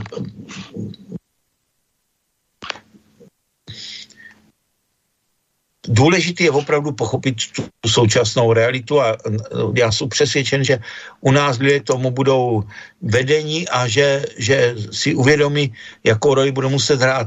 Pokud se týká té emancipace středounijního prostoru, ty zmínil z Rakousko a Slovinsko, no ti tam zap, zapasují. Tam je vždycky problém toho Polska, protože ono bylo částečně vždycky včleněno do, do, tě, do, do té ono nemělo nikdy kolonii, ale vždycky se podbízelo těm zemím, které je měli. Já doufám, já mám Polsko hrozně rád, je, jako je to krásná krajina. Eh, když jsou v Polsku a bavím se s Poláky, tak nikdy nemám žádný problém. Také jsme společně měli um, právě ten určitý vzdor k tomu minulému režimu. Já velmi lituji, že to uh, Polsko dneska rozehrálo více her, než sázet na tu jistotu, na ten Vyšegrád. Jo? Já bych se pořád vracel k Vyšegrádu, udělal to rozšíření směrem k tomu Rakousku a Slovinsku. A v tu chvíli bychom měli v tom středounijním prostoru velmi významnou roli. Polsko dneska spolehá na to, že bude mít silnější armádu než uh, Verma, pardon, co říci Bundeswehr, že bude schopno vytěžit něco z toho rozpadu Ukrajiny, že možná, že když povolí Američanům základny na té budoucí své části Polska, který bude sahat až ke Lvovu, kde se přeživí na tom bývalým Rakousku-Uhersku. Jo, e, Polsko chce chytit příliš mnoho zajíců a zbavuje se svých přirozených spojenců. Toto bych viděl jako velký, velký problém. A e, ono se to možná, jo, já, já ne, zase nejsem tak vzdělaný, ale to pnutí mezi e, Tuskem a tou, eh, tím, Ježíš Maria, teď mě to vypadlo. Kačínský. Kačínským. Možná, že si Poláci v tomto pnutí a ti lídři také si uvědomí, co vlastně chcou. Jestli chcou směřovat k té euroatlantické části Evropy, nebo chránit ten středounijní prostor před destabilitou v globálním světě, která přijde. Myslím si, že spíše ten, Kačinský nositelem té stability středounijního prostoru, což by bylo velmi důležité a, a taková ta redukce těch ambicí, které můžou Polsko znovu pohřbít, než e, ta e, Tusková mise, která tam byla vnucena do násilím, protože hm, ani v tom Polsku e, ta pozice Evropské unie, která která, která nesehrála tu svoji roli. Ona se vzdala i svého prvního článku. Schválně. Eh, eh, nechci tebe zkoušet, ale posluchače, co je první článek Evropské unie zakládající smlouvy v Maastrichtské? No to je přece přece úkol pro Evropskou unii, že její smysl jako Evropské unie přiblížit rozhodování co nejvíce e, každému občanovi Evropské unie. No tak to už dneska někdo řekne, tak to si z nás děláte prdel, že jo? To se nedá říct slušnějc. E, tady někdo má svůj vlastní názor, tak mu dáme hnedka přes držku, mu vezmeme dotace a my ho ukázníme. Tady se bude rozhodovat v Bruselu, dokud nám se nepřidou traktory. No, tak jsme velmi, velmi stateční a velmi a, a, a, aby někdo rozhodoval mimo nás, no to si e, nemůže vůbec dovolit. Teď to přece ta Evropská unie zdegenerovala takovým způsobem, že jestliže chceme přežít, a já bych preferoval, aby ta Evropská unie uchovala svoji identitu už, protože rád cestují a že ten euro nyní prostě je prostě krásný z hlediska lidí, z hlediska přírody, ale bohužel ne z hlediska administrativy. Tak, aby přežil, ale tam je potřeba chápat to, že se musíme vrátit k těm původním principům. Tak pochopitelně jeden z těch původních principů byl princip subsidiarity, to znamená přenášení rozhodovacích pravomocí na nejnižší možný jmenovatel. Dneska se rozhoduje o každém s proměnutím prdu na úrovni Evropské komise, Evropského parlamentu, Rady Evropy a tak dál a tak dál a tak dál. E, to znamená, že to v podstatě připomíná naprosto jasnou a jednoznačnou diktaturu nebo e, byrokraturu nějakého, nějakého uskupení, které z největší části není ani voleno nikým a tak dále, a tak dále. Je to... To, to, to zmínil důležitou věc. Když se podíváme na to, jak se posouvají rozhodovací pravomoci, oni se posouvají od volených orgánů k nevoleným. No to je hmm. přece něco absurdního. To každý systém, který se vydá touto cestou, končí. Je to tak, no ale ono to bude nějakou dobu trvat a bude nás to hodně bolet. Eh, pojďme ještě zpátky, pojďme ještě zpátky k té naší eh, hospodářské politice. Eh, já, když to vezmu jako laik a jako eh, nikoli jako katedrový ekonom, tak mám prostě pocit, že se tady neudálo něco dosti špatného v mnoha směrech. Jeden z těch směrů je, že se nám tady velmi důležitý úředník pohybující se mezi vládou a cechovními organizacemi Tomáš Prouza eh, paktuje s velkými západními korporátními řetězci, eh, hraje do jejich karet a snaží se jim, jim posílit jejich marže na úkor našich producentů. Vidím další věc, že prodáváme, a to je taková známá mantra, prodáváme naši celkem levně vyrobenou energii, s níž se jsme kdysi byli soběstační, prodáváme ji draze na, na, nebo prodáváme ji, odevzdáváme na Lipskou burzu, odkud ji draze kupujeme. E, nemůžeme e, rozhodnout o, o dostavbě e, jaderných elektráren, protože nakonec na tom padl premiér Nečas. Ten přece nepadl na tom, že jeho manželka e, dostávala od Ritika nějaké blbé kabelky nebo něco šperky, ale na tom, že prostě chtěl podepsat smlouvu na, na, na Dukovany nebo na co, na Temelín s, s Rosatomem a nikoli s Westinghousem. Takže, musí, takže musel padnout, že byl vytlačen e, těmito zájmy a e, my samozřejmě, co se o to zajímáme, tak je nám asi celkem jasné, že e, když to dostane Westinghouse, který v životě takovou elektrárnu nestavěl, neví, nemá tu technologii, je to prostě o ničem jiném. Jediný v Evropě to umí Rosatom, e, ale ten to nesmí dostat, protože byl vyloučen e, z toho, z přepravy, tak, e, tak e, to dostane Westinghouse. A co udělá Westinghouse? Okamžitě to bouchne tu zakázku Rosatomu, takže to bude pro nás dvakrát dražší. A to jsem vymenoval jenom několik několik takových drobných příkladů nesmyslností a nesmyslí, nesmyslných eh, rozhodnutí, které eh, činí naše vlády v poslední době. Já bych teď zůstal u té stávající. Ehm, máš pocit, že mimochodem, jako důležitá poznámka, je to, pokud vím, od roku 1918 jediná vláda, ve které nesedí ekonom. Včetně protektorátních. Mám ten dojem, že to tak je. Eh, ne, já říkám, že to je nejhorší vláda, včetně těch čtyř protektorátních. Jo? Žádná vláda ne, ne, ne, nebojovala takhle militantně proti našim národním zájmům. Eh, někteří to možná neuvědomují. Třeba Blažek je takový politik pragmatický, který se ještě něco snaží urad, ale ne náhodou proti němu jsou největší tlaky taky. Ne, to, co je, tak my jsme v současné době v, v situaci krajního ohrožení našeho národa. No pokračuj, pokračuj. No to, co, co ještě k tomu víc říct, no. To snad je samo o sobě dost drsný. No, to je, ale na to se klade špatně jakákoliv otázka. No ne, no odkladu otázka, jak se tomu bránit. To už jsi říkal, spojením no, intelektuálních... No, prostě posluchač, který vydržel mimo jiné tak dlouho, a já děkuju všem, kteří tak dlouho byli schopni vydržet, prostě musíme vzdorovat eh, na základě rozumu, který máme a který jsme dostali do vínku buď od přírody nebo z vyšší nějaký moci, ale za něho jsme zodpovědní. Já se jenom eh, uvez jeden konkrétní příklad. Když to byla naprostá drzost jmenovat člověka, který nikdy ne, neuvěřil ani jeden článek ve vědě, podle kterého, a, aby byl zodpovědný za, za, za vědu. Jo? Za, to je přece něco šíleného. To si dělají srandu z akademiků. Bohužel akademici se částečně chovají podle toho Verichova. Eh, ty klasiky mám tam dole, kdyby náhodou přišel vzdělanec. On vzdělanec se rád vohne.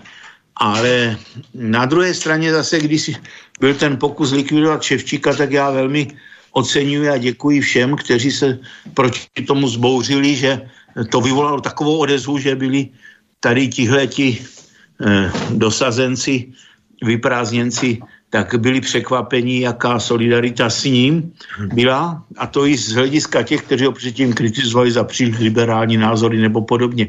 Prostě my musíme si uchránit to, co vždycky bylo silou našeho národa, to znamená vzdělanost, tu, která se tady táhla od, od, od nepaměti, od Husa, přes Komenského, přes Balvína, mm, přes uh, Bolzána, Masaryka, Havlíčka, uh, do dneška, Richtu třeba, kterého zmínil Zeman, jak jsme o tom mluvili. My se, nemáme jinou šanci, než se opřít o vzdělanost, ale máme o co se opřít. Když si zabrousil k docentu Ševčíkovi, to je docela, eh, docela jasný příklad toho, jak se dneska v naší společnosti, společnosti žije. Ty jsi správně řekl, že pokusy o jeho odstřel byly provázany poměrně masovými protesty, zejména teda z té akademické intelektuální obce, to je pravda. Některé z nich měly nějaký nějaký mediální e, prezentace nebo byly, byly zveřejněny, to je také pravda. Také ten pan rektor otálel poměrně dlouho s tím, s tím odvoláním. E, rok a tři čtvrtě to trvalo, to jako je docela dlouhá doba. A od prvního karambolu až do toho finálního. To byl Petr Dvořák, na něm byly obrovské tlaky, jo? On... Tak, teď to chci říct, on byl, on byl nepochybně pod tlakem vlády a pod tlakem politických stran. Uh, on je samozřejmě i jako vydíratelný skrze svoje aktivity v Kia Investments, kde jeho kolegové uh, kolegové jsou, stojí před soudem a čelí prostě nějakým obžalobám. Jako to je, to není člověk, který by byl schopen, který by byl schopen hájit tu akademii tak, jak, jak si představujeme. My dva jsme možná hrozně naivní jako akademický pracovníci. Ty učíš na VŠFS, eh, já na VŠE, ty jsi na VŠF ve vědecké radě. Potkáváme se tam, eh, jako máme podobné představy o tom, jak mají fungovat akademické svobody. A teď ti vyleze nějaký nesmyslík, pan Dolejší někde ze seznam zpráv. A normálně ti a opravdu navážno řekne do, do nějakého komentáře, že vlastně to je jasný důkaz toho, že ta akademická svoboda, ty senáty a to všechno po roce 89 byly špatně, protože můžou produkovat podobné ševčíky. A že by bylo zapotřebí přenést tu, eh, tu eh, jaksi pravomoc Eh, za jmenování těch důležitých akademických funkcionářů na ministerstvo, aby to bylo v souladu se stávající politikou. Já už jsem čekal, že tam napíše strany a vlády. Eh, znělo to tak jako hodně podobně. Eh, já jsem toho, toho článku teda omdlíval a pak jsem se dozvěděl, že besedu pana rektora na půdě VŠE moderoval a teď se dobře podrž Václav Dolejší. Takže jako ty věci asi nejsou úplně náhodně. A jestliže rezignujeme na akademické svobody, tak rezignujeme na všechny svobody, jak se správně říká. Ty nemůžeš být e, částečně těhotný. Ty můžeš být, nemůžeš být zbaven části svobody. Ve chvíli, kdy ti vezmou část jedné svobody, tak ti vzali celou svobodu. a v této situaci, myslím, jsme. E, no, tady ještě třeba jedna věc, že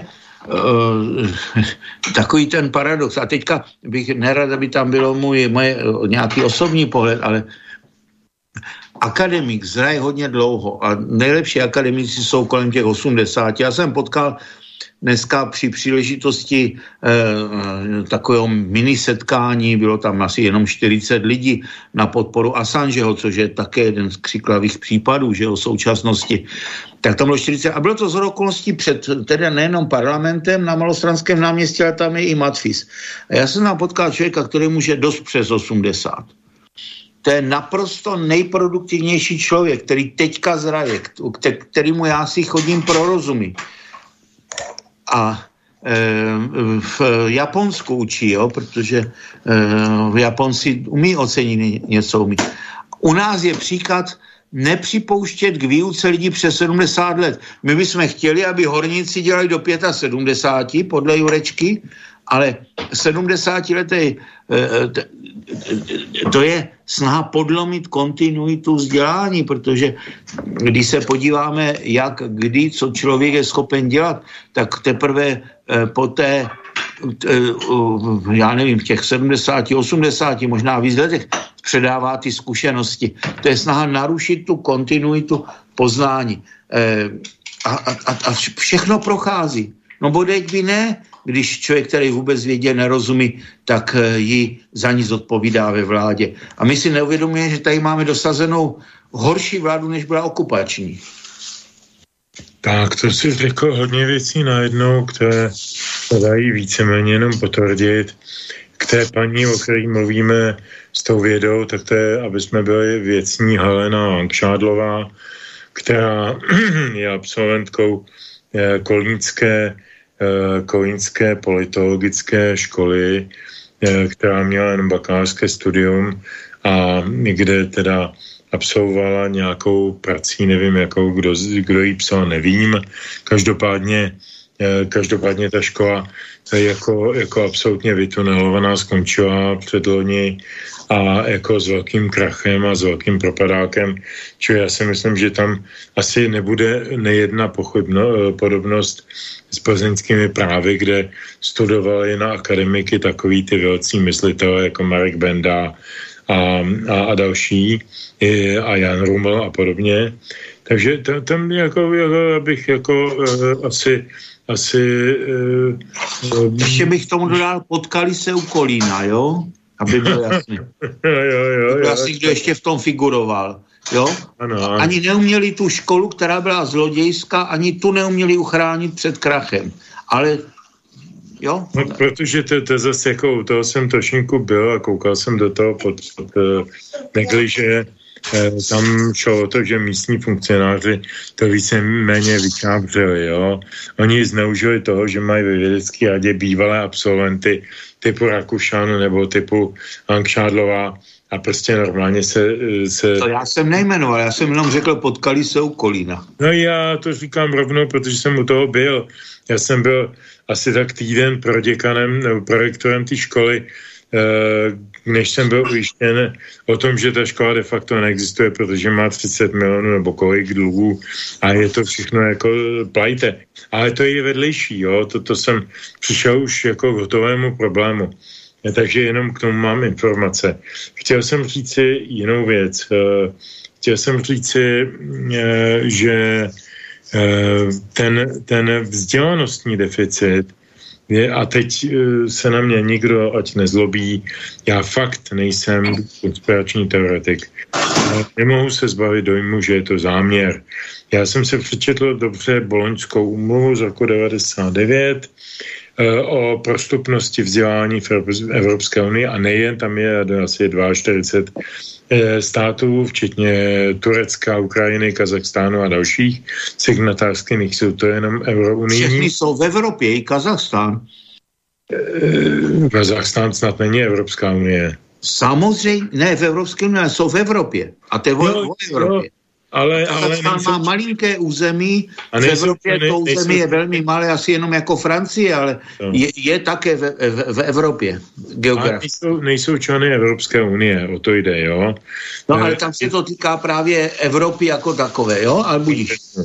No a tím chci říct, že jako ta celá umluva je samozřejmě fligna, jak říkají v Brně, a všechny ty následující další, eh, další setkání a různé změny těch eh, priorit a tak dále jdou tímhle směrem k té trivializaci a já se nebojím říci debilizaci té mladé generace, protože s tou se bude potom dobře manipulovat.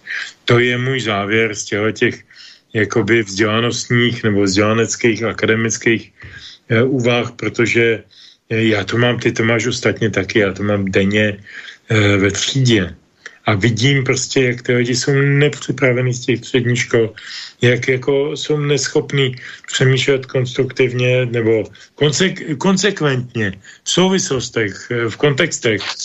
To je katastrofa. Ale to je na jiné téma, nechme to být. Protože... Já bych je pochválil za jednu věc, že polovina z nich minimálně to chce dohnat, se chce porvat s tím, chce se něco naučit. Jako není to tak, že oni by rezignovali, jo. E, e jako ta, ta generace se cítí trochu frustrovaná a uvědomuje si to, do, do čeho byla vržena, jo. Nepodceňujme ji. Já ji vůbec nepodceňuji, já jsem zrovna pondělí měl pěkný seminář, kde jsem položil studentům jako, protože já učím na vyššie předmět, který se jmenuje informace, dezinformace a propaganda, tak jsem říkal, helejte, teď jsme, a to byl první, první přednáška tohoto semestru, tak jsem hned na úvod jsem na ně vypálil, aby věděli, proč se vlastně mají takový předmět učit. On říkal, víte, teď jako máme všude kolem sebe e, spoustu slov a projevů o těch dezinformacích. Eh, helejte, máte vy jako sami pocit, že vás to nějak oslovuje nebo ovlivňuje, nebo že to je pravda, nebo že vás to usměrňuje ve vašem rozhodování a tak. A tam vystoupila uh, studentka uh, s, za přikyvování asi pěti dalších z těch 25, co jich tam sedělo. A říká, nás už to obtěžuje. To je prostě politika Eh, kterou my nechceme, ať si ji dělá ten, koho to zajímá, ale náš život to není. Eh, já myslím, že to bylo strašně upřímný a strašně otevřený a velmi si toho vážím za tu reakci, protože si myslím, že to znamená, že ta generace opravdu není ztracená. Rozhodně ne a hlavně jim je potřeba říkat, Chcete žít ve světě narrativu, které prosazují svoji pravdu silou a nejsou schopni mezi sebou komunikovat, nebo ve světě, kde se domníváte, že existuje určitá realita a je, je poznatelná a to její poznání spočívá v rozvíjejícím se systému, který je schopen absorbovat odlišné názory a vzájemně komunikovat eh, a upřesňovat, jak to je. To, ta destrukce toho, ta novinářská, jo, ty jsi novinář, i to je přece svinstvo říkat, že, že, že pravdu mají narrativy, které si může vykládat každý sám. E, ne, proti tomu je potřeba postavit to, že rozvoj poznání je ucelený systém, kdy jeden je schopen obohacovat druhého a ne diskvalifikovat. A já jsem přesvědčený, že ta mladá generace dá přednost tomu druhému světu, tomu světu vzájemně se obohacujícímu. Bezva. Krásně si mi nahrál na další písničku Honze Nedvěda, která se jmenuje Kamarád z Ruska.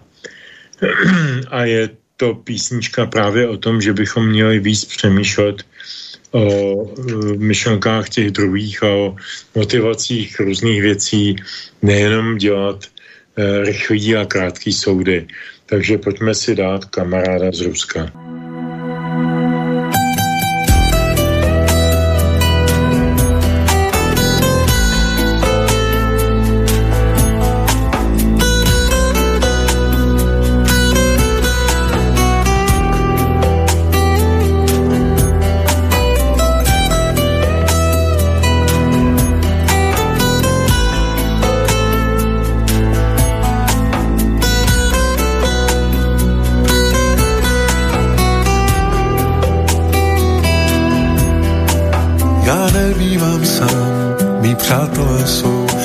Si z dalekých hraničních hor. A tak někdy se pozvem navzájem, pak za zálezem do těch svých nor. No a pak každý z nás někoho rád má víc, toho nejblíž má ve světě svém. A lidé přichází a po čase odcházejí a on zůstane dobré zlém. A tak a tak to chce my. Vždyť láska je nejvíc, láska je pravda, ať v lásce jdou dny.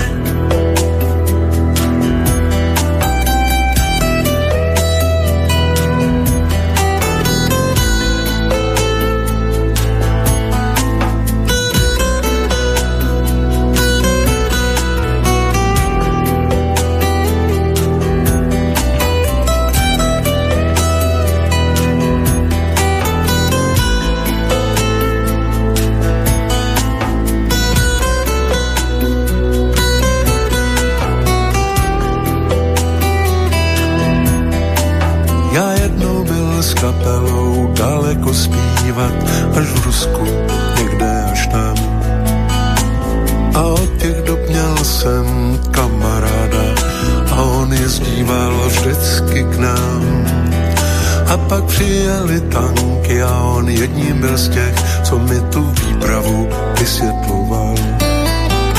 A mě bolelo srdce a jen stále, jen stále se na všechno Boha se ptal.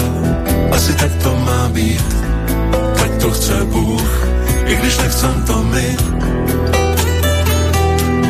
Vždyť láska je nejvíc, láska je pravda, ať v lásce jdou dny.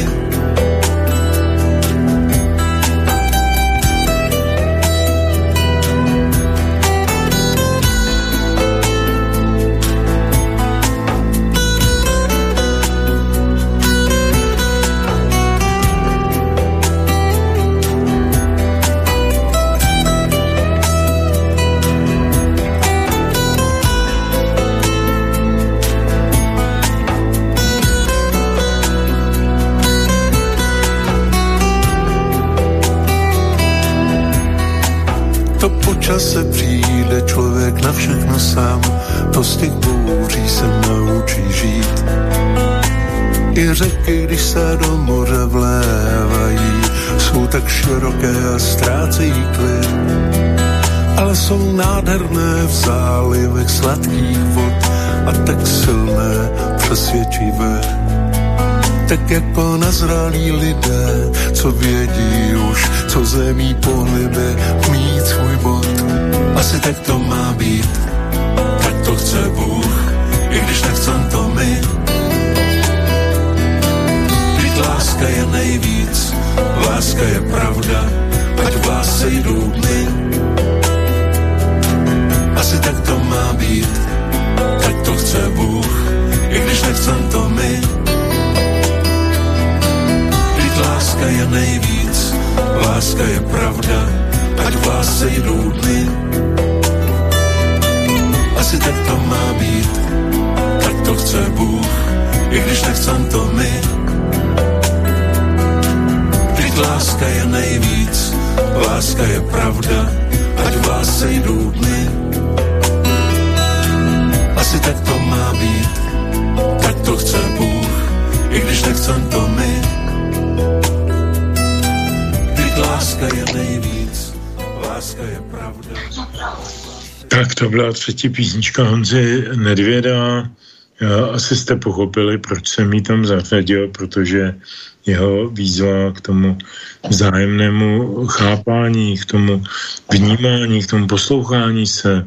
Na chvíľočku, Petře, zkus počúvať aj Banskou Bystricu. Máš na Skype mailíky, nevím, či si to vieš prečítať. Vím o tom, já to dokončím Dobre. jenom tu větu a hned ti dám slovo. Jo? Ano, v pohodě, můžeš čítať aj sám. Eh, já bych byl radši, kdyby si byl ty. Dobré, jsem připravený. Já jsem jenom chtěl říci, že eh, ten Honza eh, Nedvěd je takový všeobjímající člověk, který, který vnáší harmonie. To je něco, co strašně nám schází. My jsme v konfliktu, my jsme neustále v rozdělení a, a měli bychom tu harmonii vnímat. A to, to i tehdy, kdy spolu nesouhlasíme, to bylo ostatně o téhle písničce, tak proto jsem ji tam dal. Teď bych poprosil Peťu Kršiaka, protože jsem mi před chviličkou připomněl, eh, poslední část našeho pořadu bývá věnována mailům nebo telefonátům do studia, takže prosím, jdeme na to. Tak zkusíme jako prvého Karla. Zdravím vážení pánové, bavíte se o intelektuálních elitách, ale je to stále tak velká ostuda mluvit o duchovních elitách a vlivu sil, jež jsou mimo materiální svět. Co si myslíte o názoru, že dokud do politických kalkulací nezařadíme také duchovní otázky, budeme stále vedle? Tak to já myslím, že je úplně typický otázka pro materialistu Radima Valenčíka. No, já začnu oklikou. Nejzajímavější akce, které jsem se zúčastnil v loňském roce, já jsem si udělal takovou určitou rekapitulaci, byla o budoucnosti středu Evropy, kde na úvod vystupoval e, kardinál Duka, pak vystupoval, přistál si druhý den ráno, když množí byli ještě z, zmoženi e, tím, těmi diskuzemi, mimo jiné velmi upřímnými. A byli tam lidé nejrůznějších názorů. A když potom vystupoval na závěr, tak sklidil potlesk ve stoje. E, já si myslím, že první, co je, že bychom neměli hrotit otázku, je něco mimo tento svět, co určuje průběh tohoto světa, nebo musíme každý se starat o to a je to i naše povinnost, ať už je zvůli dána nebo nám do vínku přírodou, aby jsme bojovali za to, aby ten svět byl. E, toto je strašně důležité. Nesmíme dovolit, aby došlo v současné době, kdy e, jak na Slovensku, tak v Česku, tak v Polsku a v dalších zemích se e, někteří věří v něco, co je e, mimo nás a někteří říkají, že všechno je přirozeným vývojem přírody, e, protože mimo jiné i z hlediska nejnovější fyziky je to velmi sporné. Teď dělám takový docela velký ústupek i z hlediska svého názoru. Ne, tímhle se nenechejme rozhodit. A ještě uvedu jeden příklad. Mm, byl jsem překvapen, když jsem byl pozván do na, na diskuzi k svatému Vojtěchovi, který tady kousek od centra Prahy byl, jak tam byli moudří lidé, přestože já jsem nevěřící, to já přiznám, to, to jako v tom nemá. Ne, vztah mezi věřícími a nevěřícími není dneska to podstatné a doufám, že nebude podstatné nikdy, že vždycky si tihle lidé budou schopni porozumět. Jestli jsem odpověděl tím, že jsem neodpověděl. Já bych tomu možná dodal ještě jednu, jeden poznatek. Máme v Čechách už eh, poměrně letitého pána. Byl to první prorevoluční minister školství, monsignor Petr Pidha, eh, který eh, je opravdu velmi i pro sekulární osoby autoritativní postavou a byl to, pokud se dobře pamatuju, jediný, opravdu jediný z těch duchovních autorit, který byl ochoten, schopen a velmi aktivně to udělal, eh, vystoupit proti eh, LGBT šílenství a štvanici, proti migrační šílenství, šíl, migračnímu šílenství a štvanici, proti istambulské smlouvě a podobným zhůvěřilostem, které nejdou jenom proti principu katolické církve protože Pidža e, přerůstá tenhle, ten, tu, tu, tuto klauzuru, ale jdou proti principu zdravého lidského rozumu a budoucnosti naší civilizace. E, já si ho za to nikdy nepřestanu víc vážit já si myslím, že je obrovský rozdíl mezi jeho předchůdcem Filipem, konjunkturalistou, eh, o kterého bylo částečně dobře postaráno, i když to dneska nemá jednoduchý, a mezi velmi poctivým eh, Piťhou, který, který vždycky mimo jiné byl obrovským obhájcem našeho národa. On, to, je, to je obrovský vlastenec, já jsem ho vždycky měl rád a navíc je to vysoce racionální člověk. To, že eh, nás odděluje to, že já ne, necítím potřebu věřit v Boha a on v něho věří, to přece není vůbec to, co bychom se měli, v čem bychom se měli lišit. Absolutně ne. Tak prosím, e, Ještě řeknu jednu věc. Já jsem měl bezvěreckého dědečka z tatínkový strany a věřící babičku z mačiny strany a ona říká, já se za tebe modlím, ale nezlob se na mě. E, já jsem nikdy se na ní nezlobila. Vždycky jsem oba dva, e, toho dědečka i babičku považoval za svého dědečka a babičku. Toto já jsem považoval za něco, kdybych to řekl sloví klasika, ty víš Petře, kterýho, to bylo vždycky pod můj rozlišovací úroveň a mělo by to tak podle mě zůstat. To je intimní věc, která, která by neměla lidi rozdělovat. No, proto mě taky vadilo vždycky, eh, ať už to bylo za, za Šámka, Plojhara nebo Luxe nebo těch dnešních panáků, jak se vohánějí tím, že lidová strana je katolická, věřící, vyjadřuje zájmy římských katolíků a takovéhle žvásty, jako ta strana je úplně normální partaj, která, která jde jenom pomoci a po, po žaludcích a po korytech a jenom k tomu zneužívá svoje eh, čím dál už stenčující se eh, elektoráty na Jižní Moravě, kde ta, ta katolická církev jako má ještě jakési, jakési zastání, ale je to pokrytecké, je to čím dál hnusnější a je mi to, je mi to z duše odporné, protože si myslím, že je to zneužívání poctivé víry lidí. Pozor, říkáme to na Slovensku, tam je to trochu jinak, jinak znám vynikající... Ne, ne, mluvíme, promiň, promiň, radíme, mluvíme... Ne, ne, ne, já znám vynikající lidi z Ružomberské katolické univerzity, kteří jsou vysoce racionální, eh, takže eh, v tomhle nevidím problém a hlavně eh, my si musíme vzít zkušenost z jedné věci, z křesťanského hnutí. To, jak rychle se rozfouklo to je přece unikátní, to je něco, co ve světě nebylo. Během velmi krátké historické doby najednou spousta zemí kolem toho středomoří, ale jdoucích až do Arménie, do Gruzie, do Afriky, najednou byla ovlivněna eh, tím narrativem, když to takhle řeknu, nebo to, to, to, to, co reprezentuje nový zákon. To je přece něco fantastického, k čemu došlo.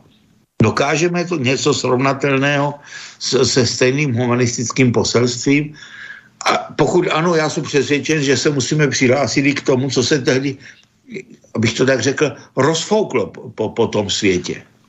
Já přesně vím, o čem mluvíš. Jednak bych ti, chtěl upozornit, že na Katolické univerzitě v Ružomberku jsem dělal doktorát za pana přijít a eh, stoupil z mých očích, jo? Za pana profesora Tadeuše Zasempy, což byl pro mě jako svatý muž, ačkoliv nejsem katolík, ale Zasempa byl úžasný člověk, který, se kterým potom velmi oškově za, za, zametli eh, tamní krovy a, a v podstatě ho jako mm, umlčeli ve věku, který tomu ještě Eh, jak se neodpovídala, to je jiná věc.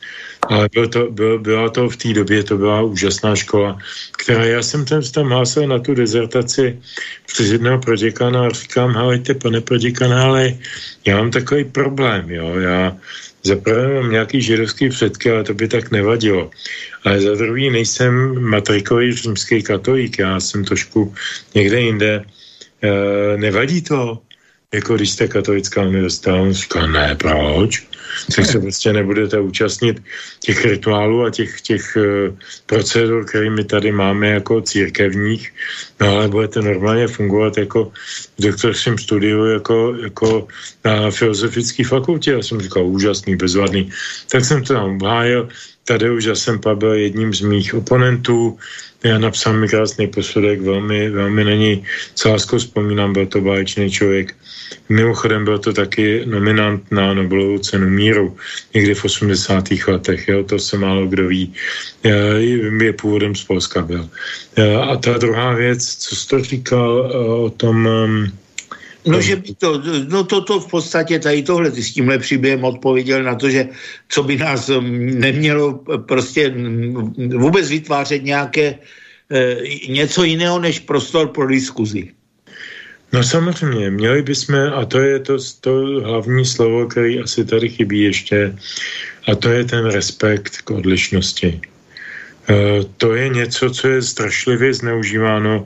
Dneska, když se řekne respekt k odlišnosti, tak si každému naběhne v hlavě nějaký gay problém, nebo transka, nebo, nebo migrant, nebo já nevím, nějaká ptákovina.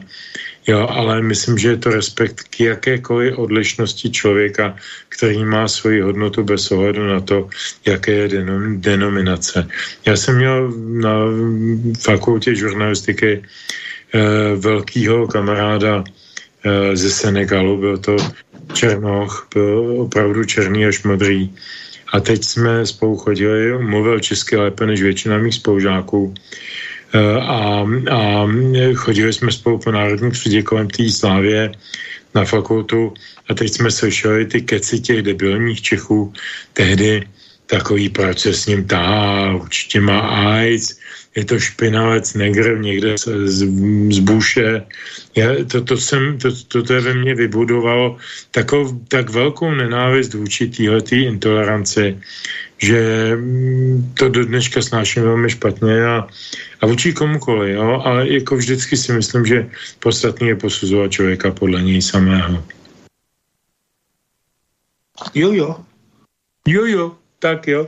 Tak další otázka. Ano, tady taky jojo, ale Milan píše, zdravím do studia a přidávám něco k Zemanovi. Před několika lety prosazoval vyzbrojení naší armády drony a spousta rádoby odborníků ho zesměšňovala. Kdo pak našel odvahu se mu omluvit, že tenkrát viděl daleko dopředu? Dnešní dění na Ukrajině to jen potvrzuje. Eh, vynikající postřeh. Prostě Miloš má tuhle tu schopnost něco vidět do budoucna. Mají. Nevím, jak se k němu dostal, ale je to potřeba brát vážně. A ti, kteří ho okopávali, mu většinou nesáhli pokotníky. To je pravda. Uh, to je pravda pravdoucí. Uh, se Zemanem byl vždycky jeden problém. On měl uh, v, ve zvyku používat takovou intelektuální zkratku, která nebyla každému úplně pochopitelná. Já jsem mu to často říkával, když jsme se potkávali v době, kdy nebyl v politice, ale na té Vysočině. A, mm, a opravdu jsme spolu prošli spousty hodin diskusí velmi otevřených. Já tam vždycky vzal kolo, přejel jsem přes ty dva kopce, do, do, na, na bá, do báglu jsem dal jeden, jednu šišku salámu a nějakou flašku vína dobrýho, bílýho. Strávili jsme krásný večer s nějakýma podvečer, s nějakýma intelektuálníma, čtenářskýma, já nevím, jakýma zážitkama. Miloš je velmi sečtělý člověk, to se o něm málo kdy ví, eh, nebo málo mluví eh, a jediný, čemu fakt, ale opravdu nehoví, je muzika to je strašidelný, co, co jako on si myslí, myslí o hudbě. A to pak, pak je jediná možnost s ním o té hudbě nemluvit, což jsem se snažil. Ale o, o všem ostatním, o čem jsme mluvili, to bylo, to bylo pro mě intelektuální dobrodružství. Uh, měl jsem tu to štěstí, že jsem ho chytil ve věku, kdy byl velmi, uh, velmi při síle, při smyslech a dávalo to veliký smysl. Uh, ty, ty soukromí hodiny, uh, to se těžko popisuje, padá soumrak za těma oknama, uh, tady stojí nějaká flaška nějakého rizlinku nebo něčeho, rozkrájený sám na kolečka, Jo, a teď Miloš vyndává z té obrovské knihovny, kterou tam má v tom novém veselí, nějaký svazky, diskutujeme o tom, my jsme to většinou četli oba, ať už to bylo budování státu nebo, nebo, nebo paměti Čerčova, který jsem mu kdysi věnoval nějakým narozeninám. Bylo to strašlivě, strašlivě zajímavý e, a pro mě to e, jako navzdory všemu Eh, byla jedna z nejinspirativnějších osobností, jaký jsem kdy potkal. To je jenom osobní vyznání. E, asi tak, jo. Já ho znám taky, já jsem ho znal dřív a e, samozřejmě v řadě věcí mě i zklamal, ale je to jeden z lidí, který stojí za to e, pochopit jeho prožívání světa, jeho osud, protože je to e, sebereflexi každého člověka, jo. To, to, protože ten jeho příběh je epochální. Určitě, no ale já bych se tady nechtěl zabírat jeho soukromí. Nebudeme opitvat chudáka, ještě je živé, ještě hodně řekne, ještě napíše tu třetí knihu s tebou, že jo? Nevím, se uvidí. No, Každopádně mu bude letos v eh, září 28. září 80. Co to je? Co to je? To je nic, jo, na, na Diogena. Tak, Peťo, máme nějaký další dotazy? No zatím je to všechno. Zatím je to všechno, je 22 a 25. Takže bývá před popravou zvykem požádat odsouzeného o poslední slovo. Slavná famous last words. Slavná poslední slova. Nuže, pane docente, jaký budou tvoje slavní poslední slova? budou stručný. Já si myslím, že je potřeba pochopit to obrovské poselství, které v době, kdy e, ta doba vyzrála k určitým radikálním řešením, tlumil jeden velmi významný člověk, který je dneska považován za velmi difamujícího slovy, teď je nejdůležitější učit se, učit se a učit se. Teď jsme ve fázi, kde musíme nabírat ten potenciál, ty intelektuální převahy, aby jsme všechny ty žvásty, které jdou, ten diletantismus, to pokřivení charakteru, které slouží té současné moci, která je ve slepé ulice, aby jsme ho porazili. Hovk. E, za mě už není co dodat. Je, za mě je potřeba moc poděkovat Radimu Valenčíkovi za dnešní uh, parťáctví v tomhletom našem dnešním dualogu. Poděkuju Peťovi Kršiakovi do Slobodného vysílača uh, do Panské Bystrici. Velmi rád vzpomínám vždycky, jak jsme tam bydleli s manželkou uh, před pár lety na dovolené a jezdili jsme s Peťou Kršiakem do Zvolena na kolech a, a tak vůbec a plánovali jsme tehdy vlastně vznik tohoto, eh, respektive jiného pořadu pro svobodný vysílač a, a pochopil jsem, že to je taková strašně příjemná kocápka, která se plaví po těch neklidných vlnách českých médií a české a slovenské politiky a že ji strašně moc potřebujeme a máme rádi. Takže jako vyřiď to, prosím tě, Peťo, eh, svému boss of the bosses. Ano, odovzdám, ďakujem pekne. Vykupit tu ty kápy a e, našim posluchačům, posluchačkám přeju všechno krásné. Radíme, máš poslední slovo. Eh, já budu velmi stručný. Hrozně závidím bansko že si nemůžu projít Gaderskou dolinou takhle vrchem až eh, přes Kryžnou až do Harmaněcké doliny. Eh, asi už to ani nezvládl, ale určitě bych si vyjel autem ke Kordíkům a udělal si tam kolem Kordíku, až teďka vykvetou tam ty, ty neuvěřitelně krásný, krásný vstavače, tak bych si tam dělal tu procházku, to je něco krásného. Já mám Banskou Bystricu a i okolí hrozně rád. Tak určitě by si mohl zajít aspoň na Urpín, potom si dát do, dole... Potom skvěl, jo, potom jo. Potom si dát dole skvělý uh, pivo Urpiner, který dostalo před asi třemi lety uh, od takové poroty, kterou vede Ládě jako, jako signum nejlepšího piva tohoto druhu jako na české a slovenské půdě. Takže Urpiner je vynikající a já teď tady dělám naprosto bezostyšnou reklamu tomuto pivu, který mám rád. A určitě by si zdojil taky do Španěji doliny, která je nedaleko a je tam, je tam krásně, doporučuji, pokud tam nebyl. Pane, to je od cesty do Novora, do Donoval napravo, že jo, se musí odbočit. No, no, no, no přesně, a jedeš Co? kolem, jedeš Jenom, kolem. aby mě někteří nepodezírali, že si vymýšlím, jo. Ne, jedeš kolem, jedeš kolem. Já to, já to mám šíleně rád, z Banská Bystrice, město s nejkrásnějším okolím, co si budeme povídat. A jedeš kolem rezidence Josefa Tisa.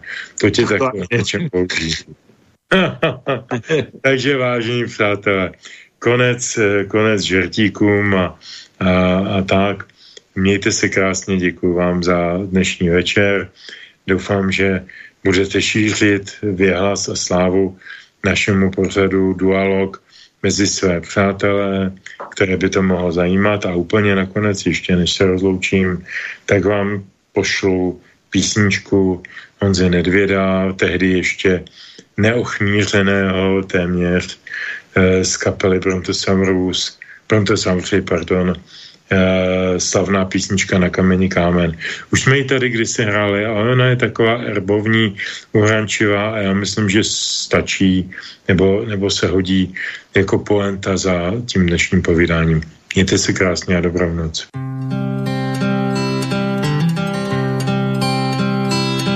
Jako suchý starý strom jako všeničící hrom, jak v poli tráva. Připadá mi ten náš svět, plný řečí a čím víc, tím líp se mám. Budem mu něco servát, až tu nezůstane stát na kamení kámen A jestli není žádný Bůh, tak nás vezme země vzduch, no a potom amen. A to všechno proto jen, že pár pánů chce mít den bohatší králů. Přes všechna slova, co z nich jdou, hrabou pro kuličku svou, jen pro tu svou.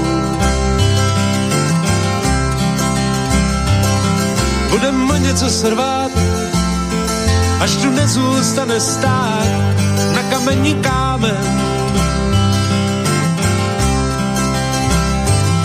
A jestli není žádný Bůh, tak nás vezme země vzduch, no a potom ámen. Možná jen se mi to zdá, a po těžký noci přijde, přijde hezký ráno. Jaký bude, nevím sám, taky jsem si zvyk na všechno kolem nás. Budem o něco se rvát, až tu nezůstane stát na kamení